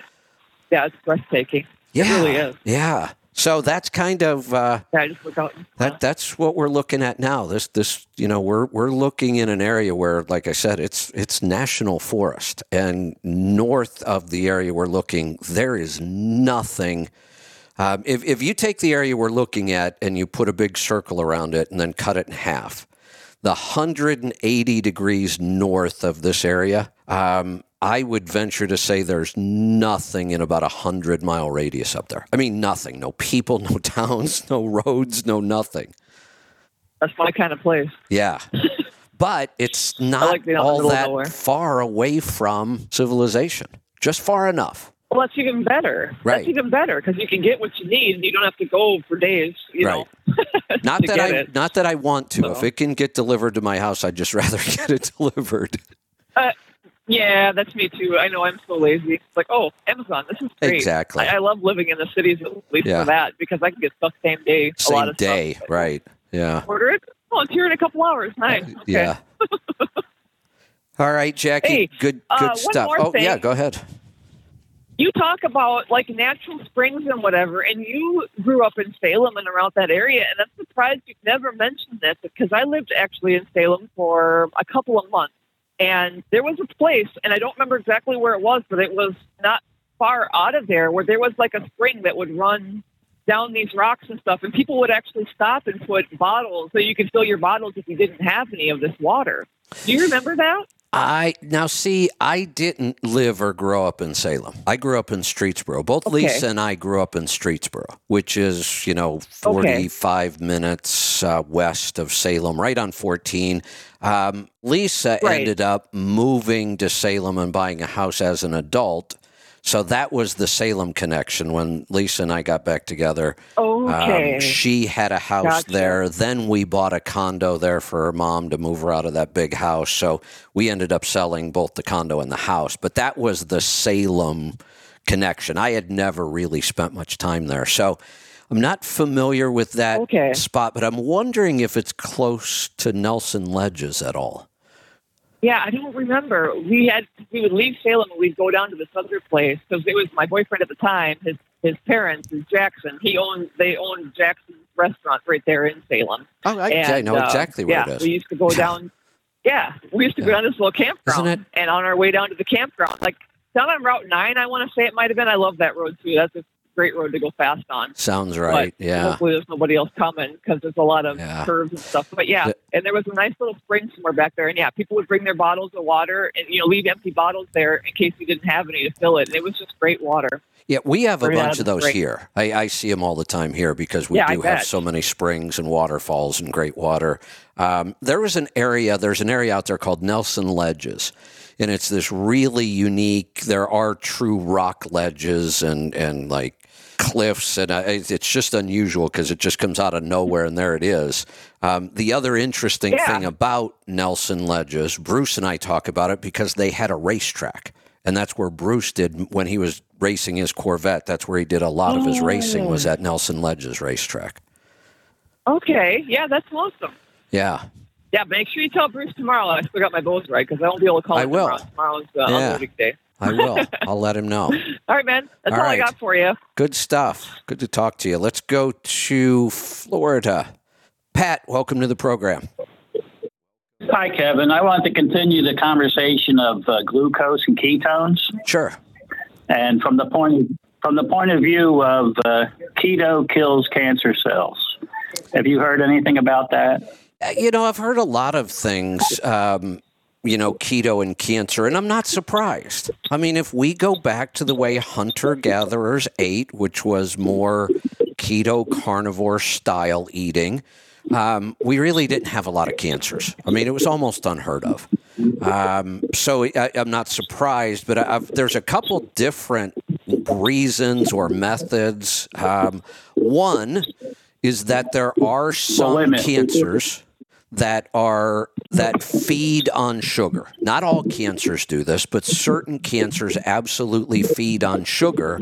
And one of the ways we detect those cancers is they actually shoot, they inject you with glu- pure glucose that has a dye in it. And then they do an x ray, like a, a, there's another term for it, but I can't think of it. Um, looking to find where that sugar goes to, that dyed sugar, because it's going to go to the cancer cell. That, that's one of the ways they detect it. But not all cancers are like that. There's some cancers that don't feed on sugars. So that's one way a low carb diet itself does it. But I've also seen some evidence that, that, that the ketosis and the ketones itself play a role in this too. Um, the information that I'm looking at or here is I, I uh, listened to some podcasts, in particular one with uh, uh, Dr. Mark Hyman uh, interviewing Dr. Thomas Seyfried from Boston College. And he wrote a book about 10 years ago that basically says all cancers, uh, no matter what kind they are, uh, feed on two things. And you're right, the number one is glucose, but the other one is glutamine. So using the keto diet, he can starve out a large portion of the cancer um, and get down to that portion that is just the cancer that feeds on the glutamine. because when you go to that ketogenic diet, uh, if you can eliminate most of the glucose, your brain and every other cell will work as those old ancestors used to work on. It'll work on fatty acids and ketones. Right, right, or or the Um, little so bit of so glucose he- that our body produces when we need it. Right. Now, you had mentioned the Keto Mojo. They're actually working, I think, on having one that doesn't just uh, measure your your uh, glucose, but measures glucose and, and the ketones and gets a ratio. And this Wait, doctor wait, says wait, wait, you can wait, get your ratio down to They're, two, what do you mean they're working on one? Keto Mojo's had that for years. that's, I think, one you ha- it's not a continuous. I guess that's the word I Oh, was oh, missing. yeah, yeah, yeah. Now, I actually there is a company in in another country that already has a continuous ketone monitor.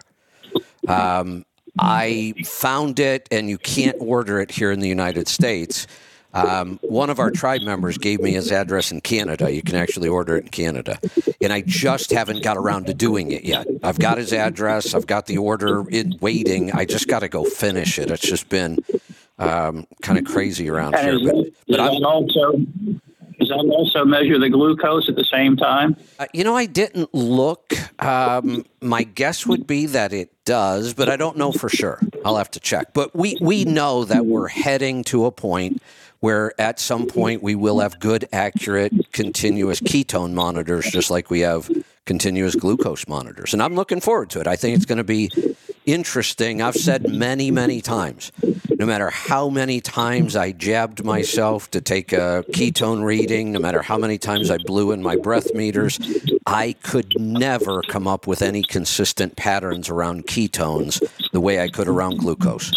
And I'm hoping maybe that Right. a continuous monitor would help us learn something. Right. Well, I think if um, the ratio is correct, they say one in three people is going to get cancer. Uh, to me, that means three in three people know somebody with cancer, So- if not themselves. Yeah, here's here's another problem we have with this, or problem, or you know, an explanation of why eating this way um, really does protect you from cancer. One, we said it's low sugar, and any cancer that feeds off sugar is going to have a very hard time, or almost be impossible to take hold here.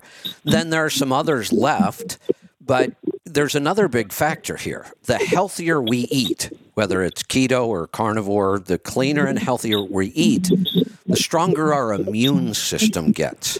And what we never realized is that a cancerous cell does not mean we're going to get cancer. A cluster of cancerous cells does not mean we're going to get cancer. We never realized our immune system takes care of cancer. We just thought it was like, oh well, you got it, you got it. There's there's nothing you can do. Well, no, we have cancerous cells in our body all the time, and our immune system takes care of them. But if our immune system gets weak, then cancers become more rampant. And it, I don't think it's a coincidence that this jab, the COVID vaccine, weakens our immune system. And now we're hearing reports of turbo cancers. I just saw another one yesterday. Some other celebrity, I can't even keep straight anymore, um, got cancer. And within a month, she's almost got a death sentence. Stage four, non operable. She's just going to die. And, and we're seeing an awful lot of this. And I have to believe it's because our lifestyle and all of these vaccines are wiping out people's immune system. Right. And there's a possibility she could be saved if suddenly she went keto, but you know what the problem with that is. You can't tell people. You can you can lead a horse to water, but you can't make them drink. You can't make It- people do keto. And how hard is it to convince somebody? You know what I mean? Yeah, I think Dale, I think it was Nobody Dale wants to do it. Howard that came up with the other line that I really liked. He said, You can lead a person to knowledge, but you can't make them think. That's a good one. I love that I think that's relevant. yeah. I I, uh, I I see all of these uh, people soliciting money for cancer and cancer for the kids, and you know, when the hair falls out, the rest of the Hey. family cuts their cuts their hair off. Hey, Pat, Uh, I would think that uh, if, pe- if people go on a keto, go ahead, speaking of that, how old are you? sixty-seven. Uh, Haven't they been doing that? I was just thinking about this the other day. Not just cancer, but MS. I mean, I could go through disease after disease after disease after disease that almost my whole lifetime. And if we look at heart disease and cancer, I think it has been my entire lifetime. We've been raising money and doing walks and turning things pink and all kinds of gimmicks uh, to raise money for all of the research on this disease, all these diseases, and they all say the same thing. Keep giving us money, we're going to cure this. Is there a single disease that anybody's cured yet? Even one? Well, like your other caller mentioned, there's some stuff down in Mexico, things you're not allowed to do here because they Well, would lose all their money. Well, wait a uh, you know, minute. Let's think about that. billion a year doing Let- cancer. let's think about that. If that's true or not, I don't know. I mean, it, there's a lot of stories, but but let's just think about it. All of the money we've been raising here my whole life does not go to Mexico. Why don't we have the cure if we've raised all this money? Well, they don't want a cure. Exactly. That's They don't my want a cure point. for anything. That's my point. These these Right. these walks, these blow up pink balloons, these pin this ribbon on for this disease, give us money, give us that's never going away. It never goes away. It's never cured a single disease in 60 years. Yeah. My, my point with that is uh, instead of cutting your hair, why doesn't everybody go on a ketogenic diet and we'll all be more healthy and we can put a nail in the coffin of the pharmaceutical business? It, it, it, it's a wonderful thing to wish for, but it's kind of like wishing you're going to win the Powerball lottery, I think. I'm not. Uh, maybe. Keep trying. No, that's it's, it's one coffee a day. That's all. Yeah, yeah exactly. Anyway, anyway, that's my idea. This Thomas Seyfried, he wrote the book ten years ago. They've been keeping it under wraps for years. Uh, but the, the fact is, you can Well- cure cancer with the proper uh, uh, I- drugs He- after you after you knock it down with keto. Hey, if you want to know how long they've been keeping it under wraps, Otto Warburg actually proved this back in the 1940s. This isn't even new. Right. Well, the new part for uh, Seyfried is back when Warburg did that, they didn't know what glutamine was, which is the other fuel source that the cancer cells use. Right, Uh, but so what, he didn't even know that stuff existed yet. but what But Otto yeah, Warburg he knew was back then. He, he, what he was able to absolutely prove is that cancer is a metabolic disease. right. Exactly. That was the Not big genetic. breakthrough, not genetic, and, right? and you and you dropped the uh, the word the other day, but you haven't said much since it. But um, it's it's the mitochondria. It's not in the nucleus. It's not where the genes are. It's the Right. mitochondria where that dysregulated growth takes place, and where keto starves it out. Yep. And uh, I think that's where uh, a big push could be into, um, you know, trying to live longer without cancer is, is living a life where uh, you're keeping your mitochondria healthy. Along those lines, right now, I'm taking up So, um, Dr. McCullough's advice of doing the niacinamide I think that helps stimulate healthy mitochondria. Yeah, it, it might. You know, one of the things we absolutely know works, and, and it's so simple, but it, it makes total sense. All the things I was just talking about today, but my whole kind of lifestyle going forward, I'm going to start shifting things. I'm going to get back to more of a hunter gatherer, clean kind of lifestyle because all of those things we know impact our mitochondria and our telomeres in a very positive way. Just getting more sunshine every day is really good for your mitochondria and telomeres. Grounding Mhm, is good for your mitochondria. And, and all of these things are just basic stuff that, as hunter gatherers, we did 100% of the time. And now some people do it 0% of the time. There are people who, who, who probably haven't grounded themselves significantly in years. Who never walk without shoes. Right. Right. Or if they do, it's on asphalt or something where you're not grounding. You can actually ground walking on concrete, but not on asphalt. And that makes sense because concrete is just all natural. It's stone and sand, and asphalt is a petroleum product. hmm But I'm Anyway, sure there are people money that, in that. that, uh, that virtually never ground. and get very, very little sun exposure because they're always putting on sunscreens and you know makeup that has sunscreens and I mean we we have really changed the entire way we live and we can see the results and it's not good. Well, I think just as you're hinting at, people are going to go back to the basics. They're going to go back to that. It's it's cheaper. You don't eat as much. You know, you have more energy. You sleep better. Yeah, I'm looking And forward overall, to it. Overall, you're just generally more healthy. I'm looking forward to I'm it. hoping to I get just- to 107. There you go. I love that. Yeah, my mother went at 96. 96, Bob Barker, 99. Why, why can't I do 107 in the next 20 years? I'm sure we'll know more than we know now. You know, the shocking thing is, if we really would have taken all of the stuff we we learned about health and nutrition over the last sixty or seventy years, we all should be thinking about living towards hundred. Except we took all that information and did the opposite, and now our lifespan is actually going down. How sad is that? I don't think mine is. No, mine's not, but the and the average rest the certainly people, is. yeah, yeah, the rest of people, yeah, they went down two years in the past year. Yep. It's terrible. And now I think it's, that number is going to get worse. All right, that's all we need. Good stuff. Thanks for the call. Let's go to New York this time. JR, welcome. Hmm. Sounds- Hello. Oh, there you are. What's on your mind today?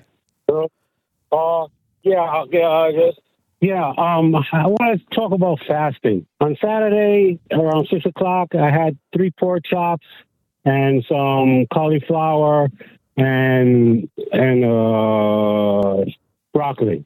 Then around twelve o'clock, around around twelve o'clock, I uh I went outside, started working on the lawnmower, cut the grass, came in like around eight o'clock, right? and I tested. When when I tested before I went out at 12, I was 111. Then when I came back in, I was at 140. Is that uh, like a normal Well, we we range we, we to got to we, we, we got to go back and we have to get really accurate about a lot of things, and you may or may not have have documented this well enough, and we have to be really accurate. So I have to know what you ate, how much of that thing you ate, and exactly what time. Six, uh, six, six o'clock on Saturday. I had the three. I had the, the three pork chops. Uh, I would say probably maybe like about six by six, you know, round average, and uh, uh, a bowl of uh, broccoli and cauliflower. Excuse me. Did you put anything on the broccoli and cauliflower? Yeah. Oh, um, the the the Primal Kitchen uh, Ranch. Okay. And anything else, like a kombucha to drink or anything? No, Okay. no. All right. And no, then you went uh, out. Just uh, and my, then you went out mode. tea, sugarless iced tea. Oh, sh- Yeah, sugarless, any kind of artificial or any kind of other sweetener in there, like stevia. Yeah, the the, the, Okay. the um, uh, oh my god, see, um, oh, oh my god, I can't remember the name. C. Oh shit! I can't think of a- Uh, it, it's, it, has no sugar. Can't think of a sweetener Oh, that starts with it's C. the big the, the the big yellow container. oh, so this is a true artificial sweetener, like aspartame. Equal Yeah. one of those. Yeah. First off, throw that Well, crap doesn't away. say. Uh, When, when, when you when you look at when you look at it, it doesn't say anything about sugar. So, uh, no, I know it's not sugar. It's an artificial sweetener, but there are some artificial sweeteners that are really bad for us. And then there are some zero calorie natural sweeteners that aren't quite so bad for us. So, artificial. So, when I hear yellow, it makes me think of the packets on the table at the restaurant. There's blue, pink, and yellow. All three of them are highly Oh, toxic, poisonous substances. no, I, I, it's, iced tea mix. Oh my god, I can't remember. I can't. I got a brain we, fart right we now. You said it was yellow, so unless you can come up with a name, I'm going to assume it's the. But it doesn't matter. Let's set it aside. All Hmm. anything that has a sweet taste, whether it's real sugar, maple sugar, honey, uh, stevia, which is a zero calorie natural sweetener, erythritol, xylitol, all of those. There's nothing all that Mm-hmm. wrong with them, but they can raise blood sugar. Now we move on to the artificial sweeteners, aspartame, sucralose, and I forget the third Nah, one. Those are the three big the, the pink, red, and or the pink, blue, and yellow. So I'm wondering if you really are staying away from lows and all that. Right. Those No, I don't. I don't. I don't, take, I don't take any of those packets. Those will don't- raise- I don't do those. I know, but you said it's a yellow container and you can't tell me what it is. So I just have to say it's a possibility Uh, since you don't know the difference that you are eating a nasty artificial sweetener in that product. That's all I'm saying. Just be careful. Most consumer products on the market that are sugar free use garbage um, artificial sweeteners, those big three. The better products now have shifted to things like monk fruit and stevia and erythritol. But all of them, anything that has a sweet taste, can raise our blood sugar. Have you ever in your life been diabetic? oh, I am di- I have been diagnosed diabetic Oh, well since uh, since this- 90, 1996. So, how long have you been eating Oh, carnivore or keto or low carb or whatever you're eating? No. Low carb for the last like uh, two, two, two, three years. And how, um, my how sugars much have come you, down. Do- I- do you monitor a lot? Oh yeah, at Okay. least at least two, And is this some- three times You're, a you're day. asking specifically about this one time where we had a slightly high reading. Is this common or is this reading really unusual?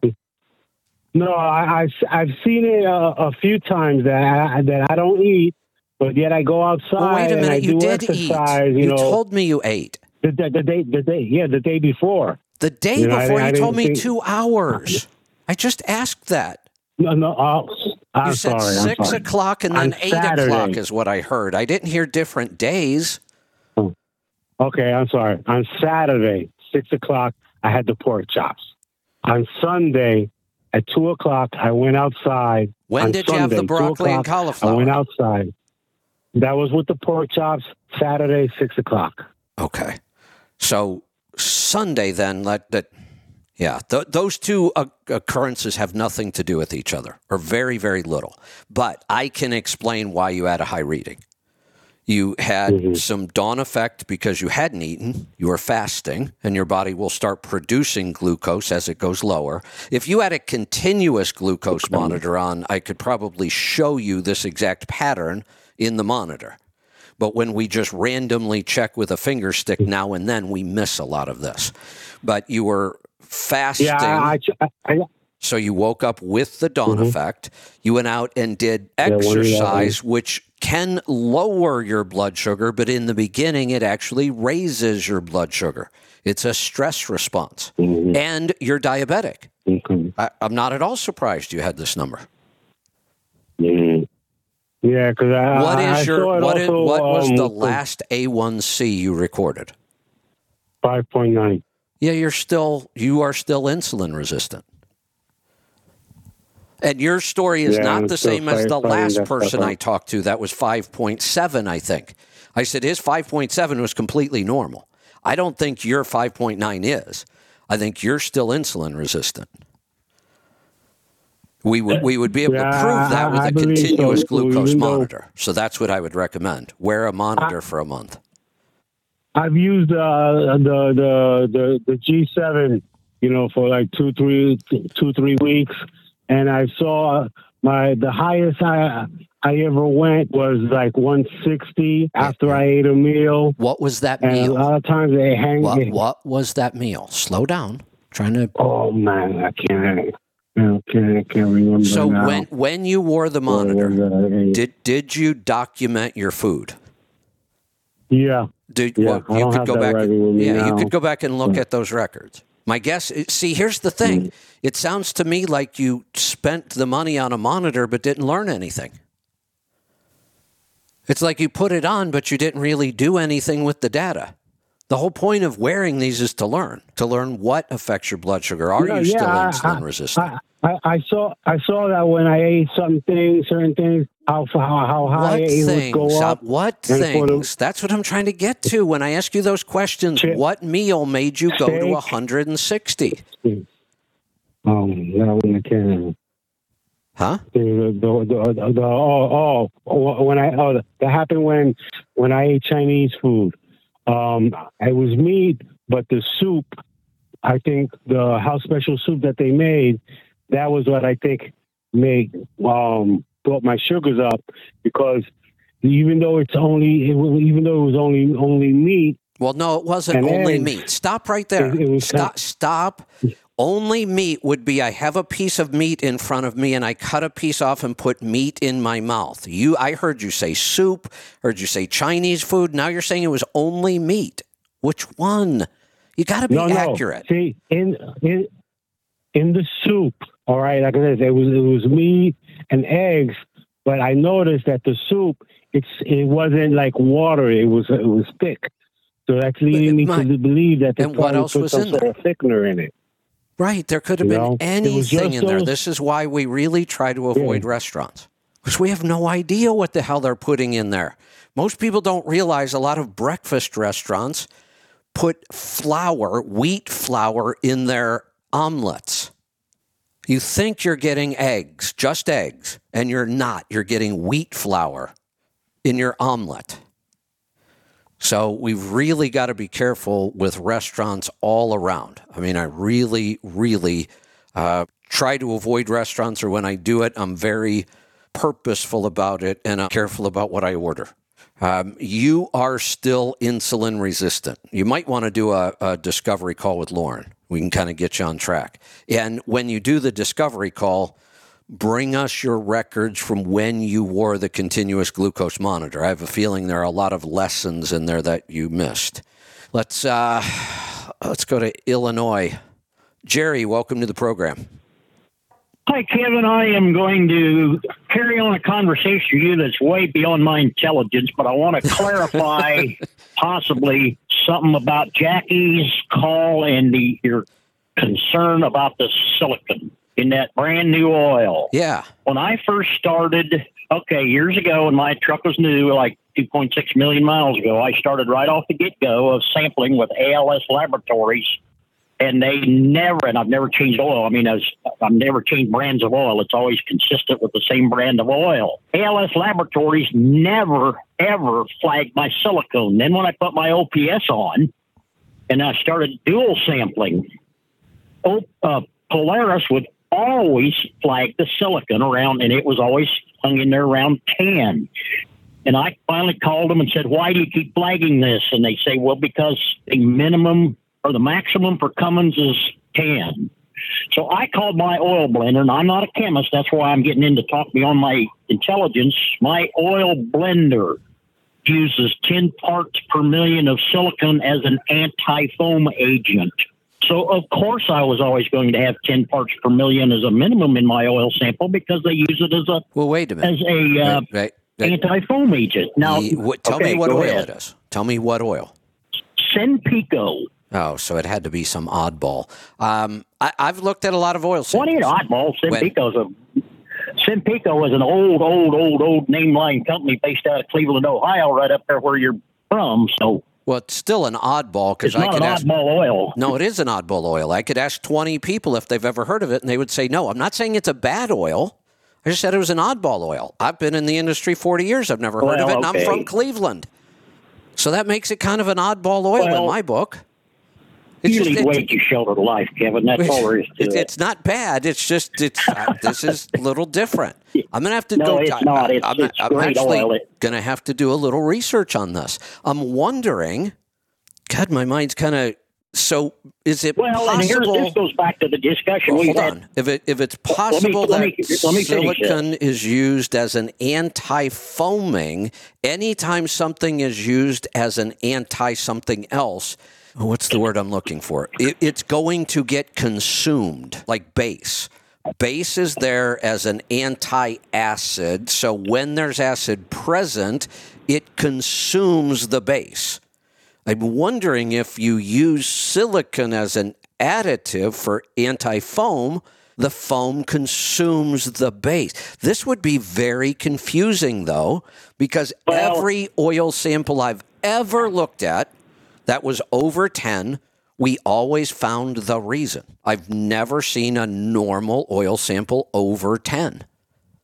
But here's the difference you're you're missing, and I I missed it too. And I even asked you this question. We both missed it, so I did a little research. The difference we're missing is is the terminology. There's difference between silicone and silicon. One is an artificial agent, and one is dirt. That yes, and I- they I- don't differentiate between the uh, correct on the oil No, we- sample. Evidently, they don't differentiate. We understand that because we talk about it all the time. All the time. You get into the overhead, and two things will raise your silicon. One, there's dirt in the air. I mean, even in the cleanest shops, you might get some dirt into the engine while it's open. But the bigger reason is not real dirt, it's all the chemicals they use, like gasket sealers and cleaners and all Gasket this. sealers. Right. That's where, so we do know the difference between dirt and artificial silicon. We talk about it all the time. Well, I'm just I'm just telling you what my research uh, indicated to me. So possibly, maybe whatever oil that was, maybe that's the same case with their oil. I'm not saying it is or it isn't. I'm just saying that's what that's what I determined to be on mine. And I finally ended up sending a sample, brand new, right out of my bottle, to Polaris Labs to set a baseline. And now they no longer, since they set that baseline, they no longer flag my So- samples on the silicon. If if this is a regular practice to put silicon in as an anti-foaming additive, if it's a regular practice, then something happens to consume that silicon because 99% of the oil samples I review are always under 10. That's our number. I mean, if, if, if every truck was always showing up over 10, then 10 wouldn't be our number anymore. 10's the number because we know that's when damage starts to occur. We start to see higher wear metals if silicon goes above 10. So, one of two things either happening that using silicon as an additive is fairly rare and it's only this, you know, oddball oil that you're using, or it is a regular practice, but it gets consumed by something. And there may be other chemical elements that other oil blenders put in for an anti-foaming. I don't know. I'm not a chemist. I'm not a blender, but I talked to my oil blender that is a chemist, and that's what he told me. So Yeah. I'm I have a feeling that's not a what I'm regular told, And I'm practice. not to say I'm, and I'm talking beyond my intelligence. That's I don't know. I'm not a chemist. he- so. here's here's another example. Molly, m- molybdenum, molybdenum. That's a hard word to say. Um, we that's why we call it Molly. Uh, is an additive, but not all oils use it. It's a friction modifier, but there are other friction modifiers. So sometimes we'll see crazy high levels of Molly on one oil sample, and we'll see none on another. Right. So I just passing on what I found out because I No, I'm going to do a I was little just digging. baffled why Polaris Yeah. kept flagging that. So I'm going to do a little digging. and I don't know how to find out. I could maybe get you the I, I don't know what they call that data sheet from my oil blender, and maybe I could get it so you'd see. But I don't. I don't know. I don't. I'm just not a chemist. So Now I'll, I'll, it's just I'm like not a chemist for example. either. I got into a big. I got into a big argument the other day with uh, somebody was saying absolutely Cummins, you have to run Shell Rotella. You have to because it's it's the highest oil on the market with zinc in it.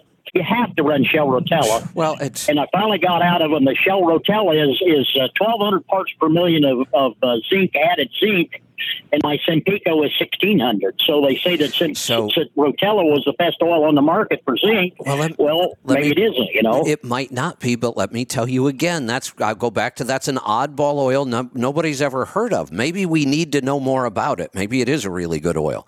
High zinc is a good thing. Oh, it is. It- trust me. You know, both John Walco and I, um, and John was the one that helped me identify that. I had been saying for years, I can't tell enough difference in any oil. Um, Rotella's a good standby. Great oil, easy to get. There's zero problems with it, so you might as well just use it. I can't figure out any better oil.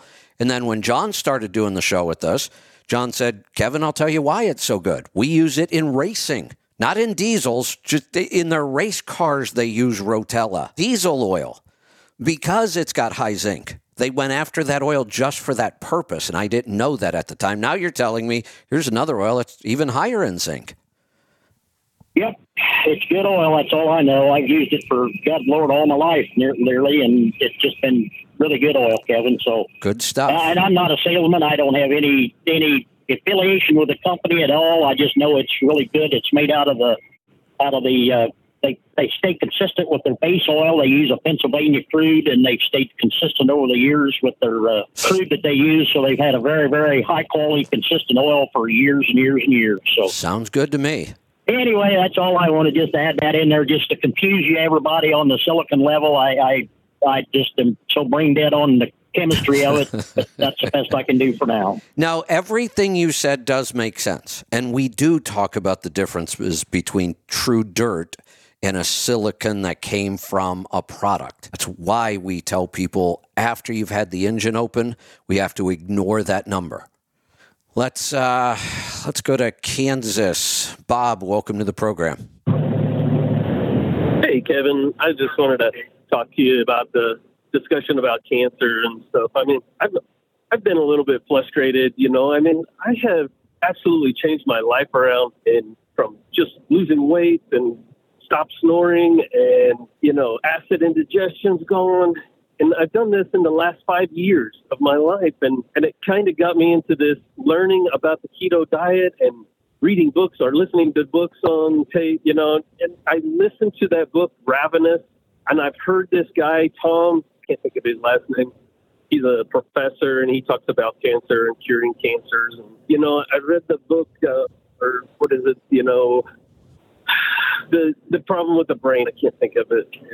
Chris Pratt, Chris somebody wrote the oh, book. Anyways, brain energy. All these things that that brain energy. There you go. And uh, all these things that uh, are being fixed, you know, by this diet, right? And I, and I even quit drinking for some reason. I mean, I was a heavy drinker, and I just absolutely like one day, just like I don't like the way it makes me feel anymore. I know. And I thought, that, I mean, that's crazy in So, my family but- and but- my whole my It- group of friends that I have. It is crazy. Here's the frustrating part that I have. Go ahead. I have I, I am frustrated at this because my wife has an uncle and he's a really good guy. Just the coolest guy. Always has a conversation. He's a salesman. You know, I think he I don't know exactly what he sold, but he's one of those older gentlemen that are just always interested about what's going on in your life and just super cool. And he has cancer. He is di- he has two different types of cancer. One one one's in his like, you know, colon or something, and the other one is now and and they worked on that for a while, and now it's up in his lungs, and uh, he's probably going to die.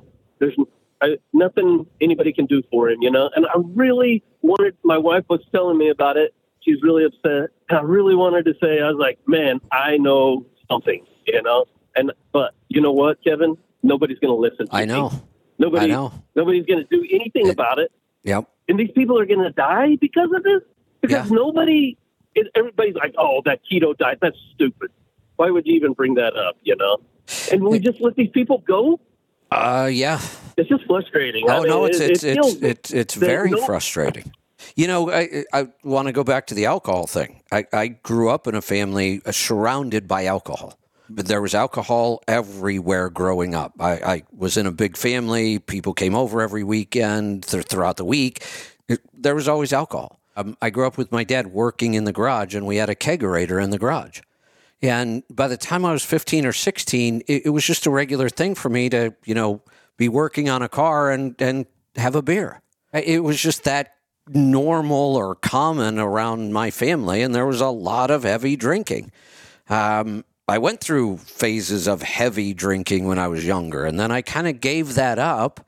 And most of my life thought that a glass or two of alcohol every day is actually healthy. They told us that, right? yeah They told us that over and over and over. I- if you're a male, two servings of alcohol a day, they actually said was healthy. And a female, one serving of alcohol a day was healthy.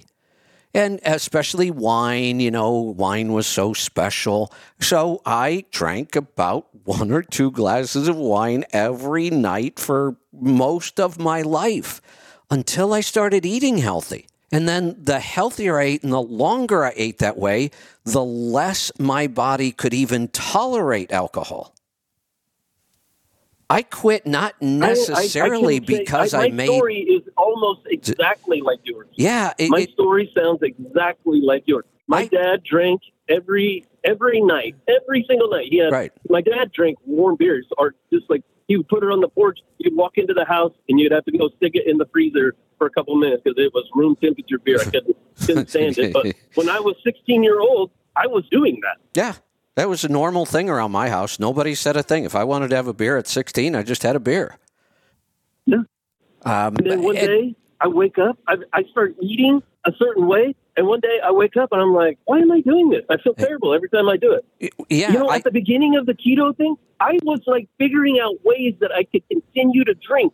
And, and you know, like, oh, Right. does this have sugar in it? Yeah, well, Or me what, too. What does this do? And right. Yeah, I know. And then I, I, will honestly say, I didn't, in the beginning, I didn't necessarily make a point to quit. I just started realizing I don't like the way this makes me feel anymore. I keep trying to chase that feeling that I just don't get anymore. And I actually feel worse. So that's what started slowing me down. And then at some point, I thought, you know, maybe this is a sign you know, if your body doesn't tolerate this alcohol now, that, that maybe it's because you've gotten so clean and so healthy, your body's smart enough to know this stuff's poison. I guarantee you, I guarantee you, I understand. It tastes, you know, I used to love the way Jack Daniel tastes. You, say, you get this nice almondy flavor in your mouth. I don't get that at all anymore. I, I taste medicine in my mouth, Kevin. Yeah, isn't it But weird? it's not really about me. This what was really frustrating me is that this guy, you know, maybe maybe there's nothing to, can save him now, and I know there probably isn't. But at the beginning, when he started fighting the cancer, he was he was a strong uh, old man, and he if if I could have just said, hey, why don't you do this diet? I know. And he listened to me, and he do it. He he probably could have maybe I don't know, maybe not. Who knows? I don't. I have no idea. But Yeah, there's no well, way let's they're going to listen to some dumbass truck driver. Let's just take that idea to an extreme. And that's the frustrating part. Yeah, let's take it. Let's get really frustrated. Let's take it to an extreme. Think about all the crap we're dealing with in our world right now. Um, and we're going to have to get a little political here. The whole trans issue. How have we gone so far off the rails that human beings don't even know what gender they are? You know, we, I think it's we because they're eating the wrong kinds of foods. You- they're eating these estrogen foods. Absolutely. boys can't tell if they're boys or they're Girls. Yes, I, I agree. You try to say that though, and holy cow, people they're they're they're stuck in the wrong body. They know that they're bullshit. None of us are stuck in the wrong body. I'm sorry, nature doesn't work that way. They're in the right body.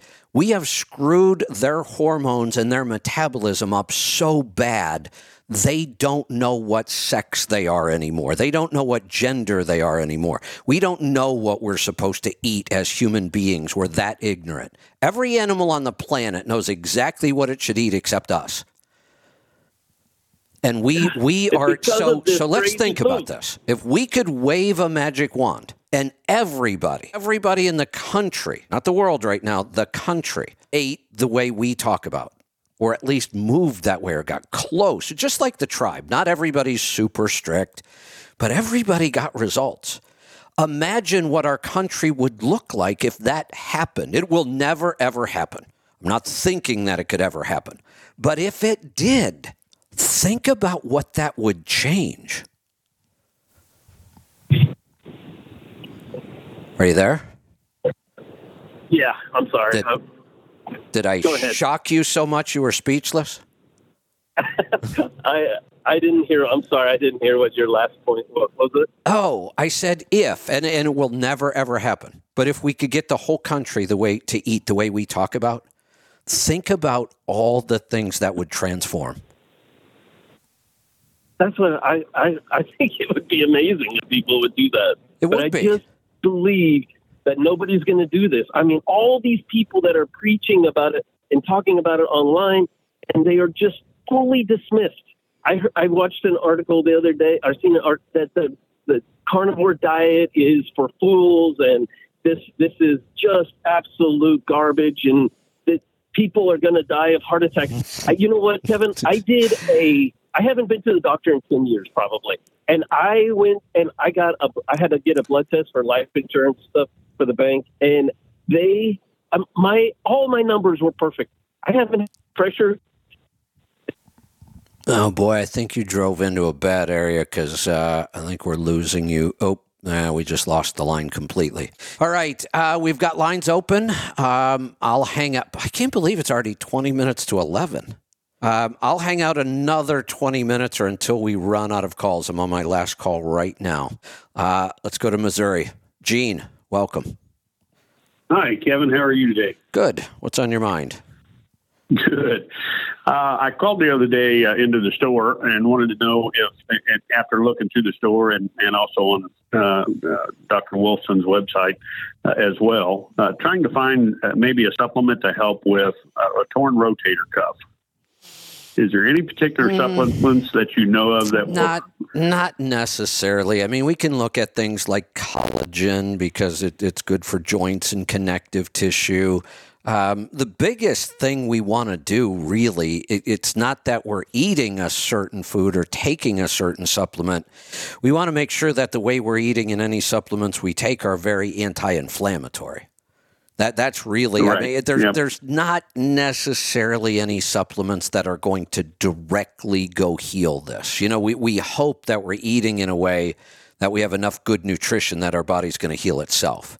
There there can be times when when we may be over inflammatory, so this this presents itself with more pain and won't go away as quick. So make sure your diet is very low inflammatory, and for right now, while you're healing, the the least inflammatory food group is animals, meat. I mean, that's that's just the least inflammatory of all the oh, foods. Oh, yeah. every, every, plant food has, oh, yeah. yeah, some potential for inflammation and some other things. So, um, very heavy carnivore, and I, bone broth would be great. I would drink maybe two cups of bone broth every day. You are going to get the specific nutrition. So I, I, would do this more as a whole food thing, not a supplement thing. It, now, I can say this if you've got some intense pain that's bothering you and you don't want to take something over the counter, which I wouldn't, um, the one supplement in our store, it's called Intenzyme. It's actually a digestive supplement, but if you take high doses on an empty stomach, like 10 to 12 capsules on an empty stomach, it's a really powerful anti inflammatory. And you can do that twice a day. You could take 10 to 12 capsules twice a and day. What was, it, what was it called? Called Intenzyme Forte. Okay. So if you have some acute pain, went through, went you, you, can do that to, to ease the pain. But I would stick with a good carnivore diet, add some bone broth if you're doing um, NDK coffee, put some collagen in there. I, but other than that, it, there aren't any real specific supplements I would recommend. Okay. Good enough. Well, that's all I had. All right. Thanks for what you do. You're welcome. Thanks for the call. And we got a couple more. So uh, we might go right up to 11 o'clock today. Let's go to Detroit this time. Robert, welcome to the program. Hey, good morning, Kevin. Uh, I had a question about that uh, train crash of a space you had last week. I didn't get to hear it, and I wanted to go there and do a little laughing, but I can't find it on your app. I can find Thursdays and Fridays; they're all lined up nice and pretty, but that uh, Monday me... one's not there, and I didn't know if you could get it.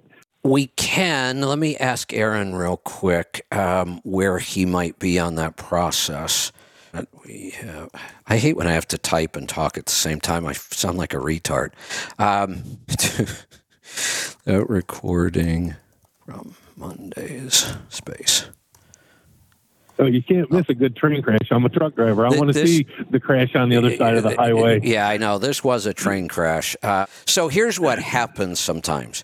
Um, I record it locally but we're still having weird audio issues with spaces. I have a feeling uh, what's happening on my recording is I'm not getting the return. It goes silent, like sometimes our callers do. And then if I'm not streaming it live, I'm also not recording it. There's no audio there to record because it has to come back from Twitter to me to record it. So it's a weird setup. We had to I had to put a couple hacks in place to even make this work. As far as I know, I'm the only person live streaming a Twitter space.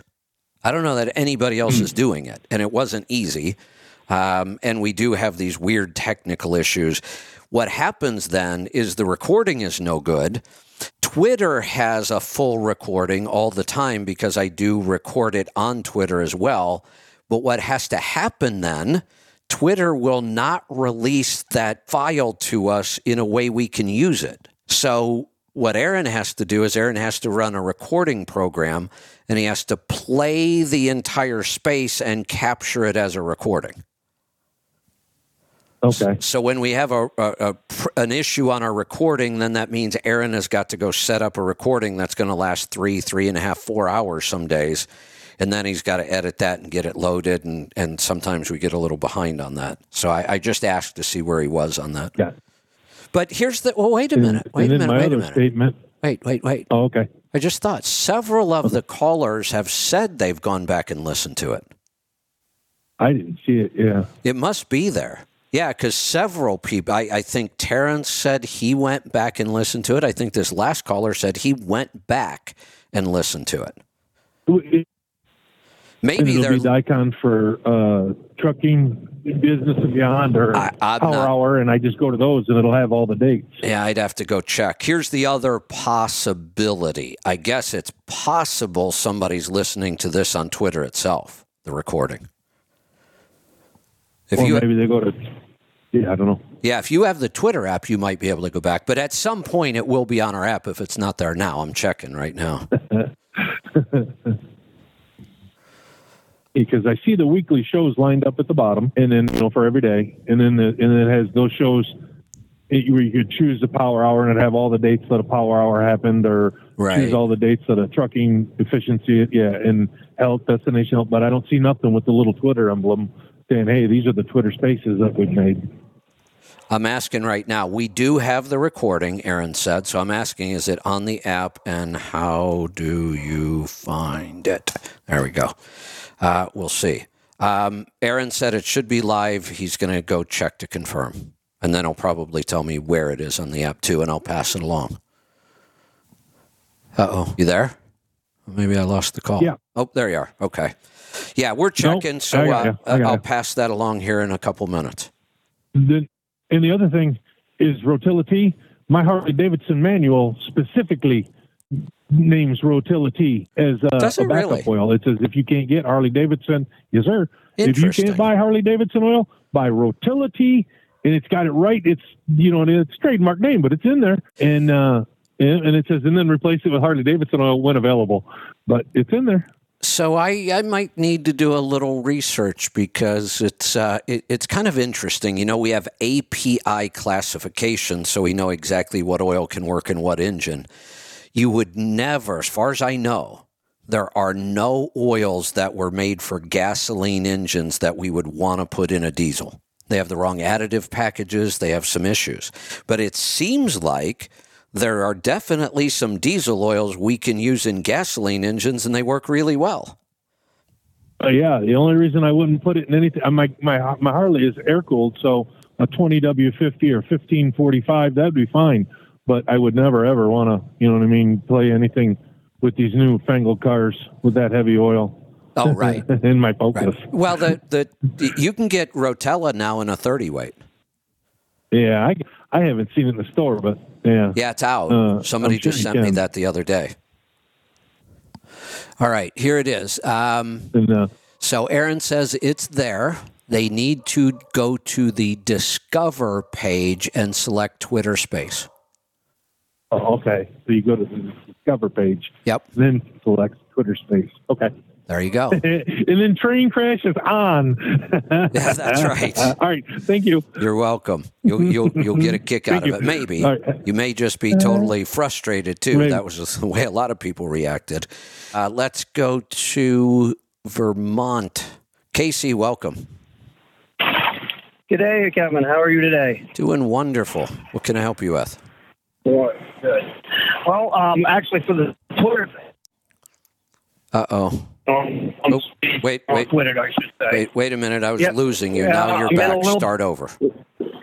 I'm in a little bit of a crappy area. I should clear up here very quickly. You sound good Um, now. I listened to that. I listened to that Monday recording on Twitter, And the biggest problem listening to it, at least on my phone on Twitter, is I have to keep refreshing the face to get it to back. Get it lit up and it start playing again. It'll play for about four or five minutes. and it quits again. Were you? Let me ask you something. Were you doing it on a laptop or a tablet? No, right on my phone. Okay. Laptops or tablets have issues. The, the- it, the software does not like to Right. play well with those. Um, the whole technology has some So- issues. I mean, we, we deal with it all the time. If Right. somebody's internet gets a little shaky, they drop out. So there's a lot of that going on.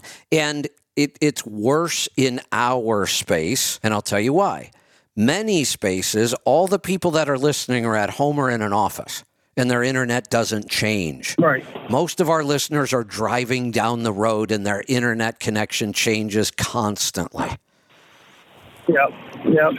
Well, my, mine will do it if I'm on my Wi-Fi at home, and it'll it'll stay lit up for you know it'll stay going for like I say five minutes, might even go ten minutes sometimes. Then it'll go completely dead. I go over and refresh my face, bring the face back up, lit up, and it'll start playing again. And then it it'll do it for a bit, and then it goes out. But I've also found that even like going down the road, if I have my GPS on, so my face is lit all the time, it'll continuously play all the time, not shut off. Okay. Huh. It's weird. I tried to get my son wicked tech savvy. I tried to get him to see if he could make my phone just stay lit up so I could just listen to it once. No, he said he couldn't figure out any way to make it do that. Huh. All right. anyway, my, my main question about the uh, butter mayonnaise, I got two actually. Um, one, any idea what the refrigerated shelf life of it is? No clue. No idea. Um, and I don't even know how to got- know other than got hair on it. other yeah other than stick it in the refrigerator and wait for it either to smell funky or show some mold. I mean, I, I don't know how else you would know. Here's the thing I always think about.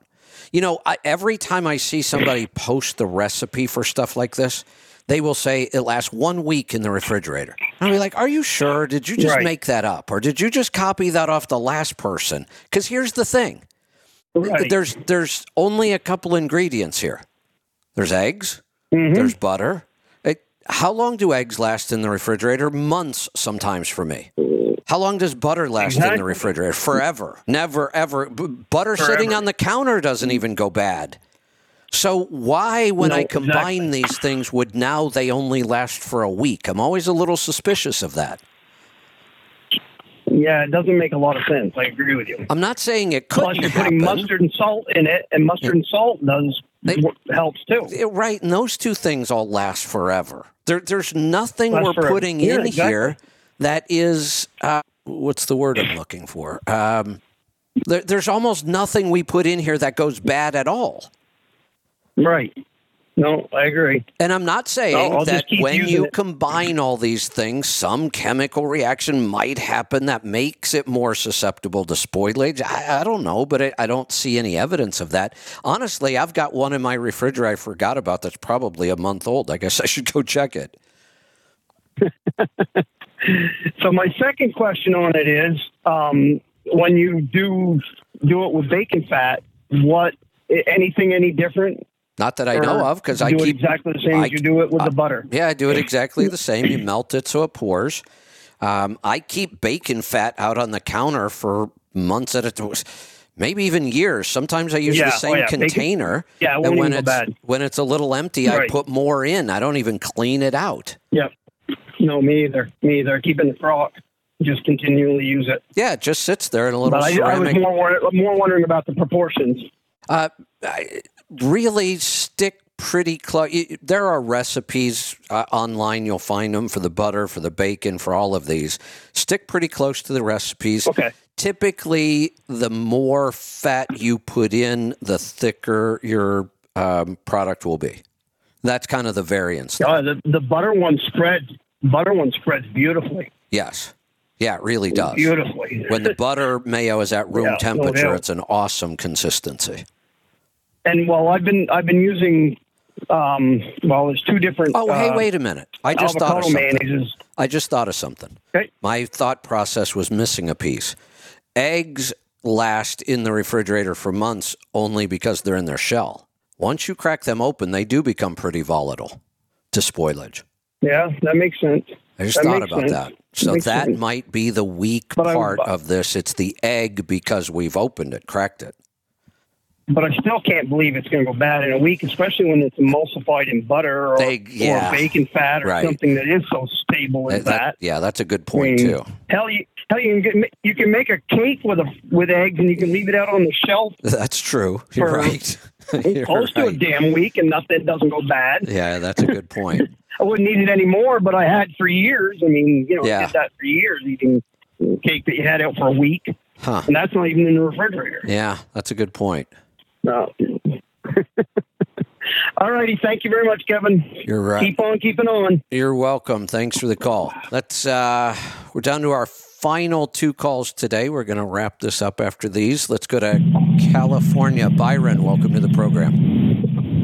Hey, I, I got to just say thanks for all the all the information you know that you put out there. So, you know, and like you said, the three dollars for your your the, the setup is just. I mean, it's a steal for all the information that's on there, and the diet is just incredible. Eat clean. You know, I'm 60, and it just like took all the joint pain away. And you have so much energy. It's Yeah. just. Hey, you know- and, and another guy. I, I'm, I'm glad you brought that up. I had a thought about this this morning, and I think I made a note about it, but I forgot to go back and look at all my notes. So you said you're 60, right? Same age I am. When did you start eating this way? Oh, I'm gonna guess maybe two, three years ago. Just listening, you know, and slowly worked into it. You know, it's like So I've, I've got sugar, some good news you know, for you. it's tough to get rid of. So we we all know we've all experienced the radical change in the way we feel when we make this change, right? Like you just said, joint pain goes away, our energy levels are through the roof, our brain works better. We all remember that initial change and how much better we feel. I got thinking about something though. I I, I made the change when I was 52 and now I'm 60. So 8 years for me. Things are still getting better really things are still getting better each year. And I, I had this thought. It took me 52 years to get as sick as I was, right? And every year my health got a little worse. I gained a little more weight. My joint pain got worse. My brain fog was worse. Everything about my health every year got a little worse. Well, that was 52 years worth of a little worse. I'm wondering could I also see 50 years of improvement now? Would I get better and better every year? And will this just keep going? I think it will. I don't know, just think how healthy we'd been if we'd have started eating, that way in our twenties or whatever. It's just that- uh, that's why I'm- to think the destruction we've made. That's why I'm so excited about my grandsons and now my new granddaughter. Um, but they've been eating like this since they were since before they were born. Their parents ate like this. That's that's perfect. And- just like the other guy talking about telling people, you know, you see somebody that way, and it's like, man, I, I know something that could help you, but you, you don't say nothing I because know. I, mean I don't have the, the experience and knowledge you do, like with all the books and stuff you read, and, and that's another thing I like about your stuff. I love people who do book recommendations because you know readers are leaders. Man, you're proof Yes. and you know just you can't tell people that because they really can't believe you you got to lead by example and you know by then it's too late know, the poor guy's going to die of cancer or somebody's going to get their gallbladder cut out Yeah. you know I know. and it's like the booze is the same way man i drink i drink i run the breweries work overtime you know all that i've drank in my life and and now older and smarter, but even you know just having a couple of drinks at night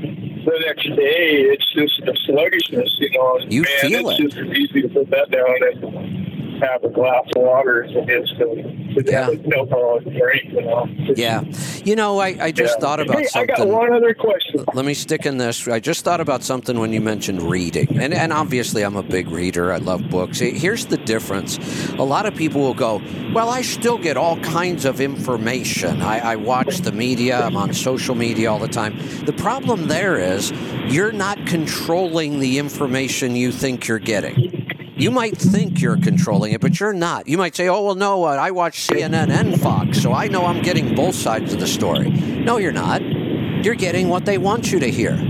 When you choose to read books, you get to control what you're going to learn. Otherwise, somebody else is controlling it for you. Yep. The, the other question is, you know, the gums. The, the my gums are healed up even from, you know, a lot of tobacco use in the younger years, but I've had receding gums, and that seems to have healed up since I ate. Like, you know, Isn't that crazy? And if, you know, I. was, Not try, just trying to sell stuff, but if you use the dental kit that's in our store, you will be blown away by how much your oral health changes. Yeah, it's it's amazing. It's amazing. The, the other thing is, you know, we're talking. You, you talk about the the hunter gatherer power. There has to be something else with vision too. I've worn glasses ever since I was five years old, and uh, if I didn't have glasses, I would have been dead a long time ago for survival. You know, Yeah. real. Yeah, I, I didn't see the um, the vision advantages or, or improvements that I've heard a lot of people talk about. Um, my theory on that is I don't know if it's right or not, but my theory is I, I've kind of screwed up my own vision with all the reading and screen time. And I know it's not good, but it, it's what I do, and I, I really can't do it any other way. I know I could switch to audio, but audio just takes forever. Um, even if I speed it up, it's still not the same as me being able to skim um, printed material. Let's uh, go to Iowa for the final call. Brandy, you get the last word today. Thanks, Kevin. I have an easy way to get to your show. I do it all the time. Uh, the app, and at the bottom of the app is a magnifying glass. You click on it, and on the right side will be episodes. Click on that. Just scroll down to your Monday Twitter space, uh, three hours and some odd minutes. Click on that, and there you go. Excellent. There's probably multiple ways, and the the crazy thing is, I don't know any of them. I just don't use the Well, app that much. I, I got an Android though. yeah, um, I don't need to go back on the app to listen to any of the episodes because I was there for all of them. All right, very entertaining. I thoroughly enjoy them. Oh, good, Yeah, good. I'm glad. yeah. That's all. All right.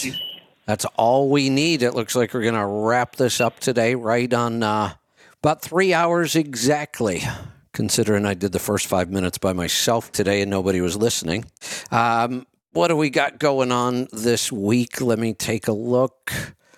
Uh, oh, speaking of dental health and oral health, uh, it looks like we will uh, be talking with Trina Felber on Wednesday.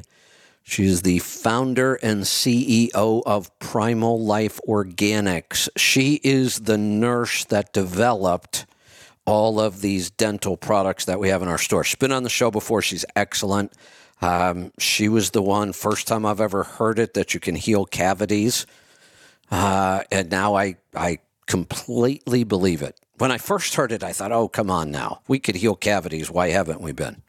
Well, we can heal everything, but we haven't been. So um, it's true. Our body can actually heal cavities.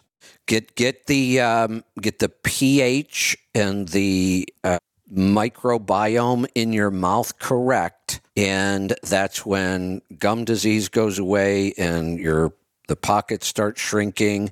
Um, bad breath goes away, and your body actually starts healing cavities and strengthening your own teeth. Pretty interesting stuff.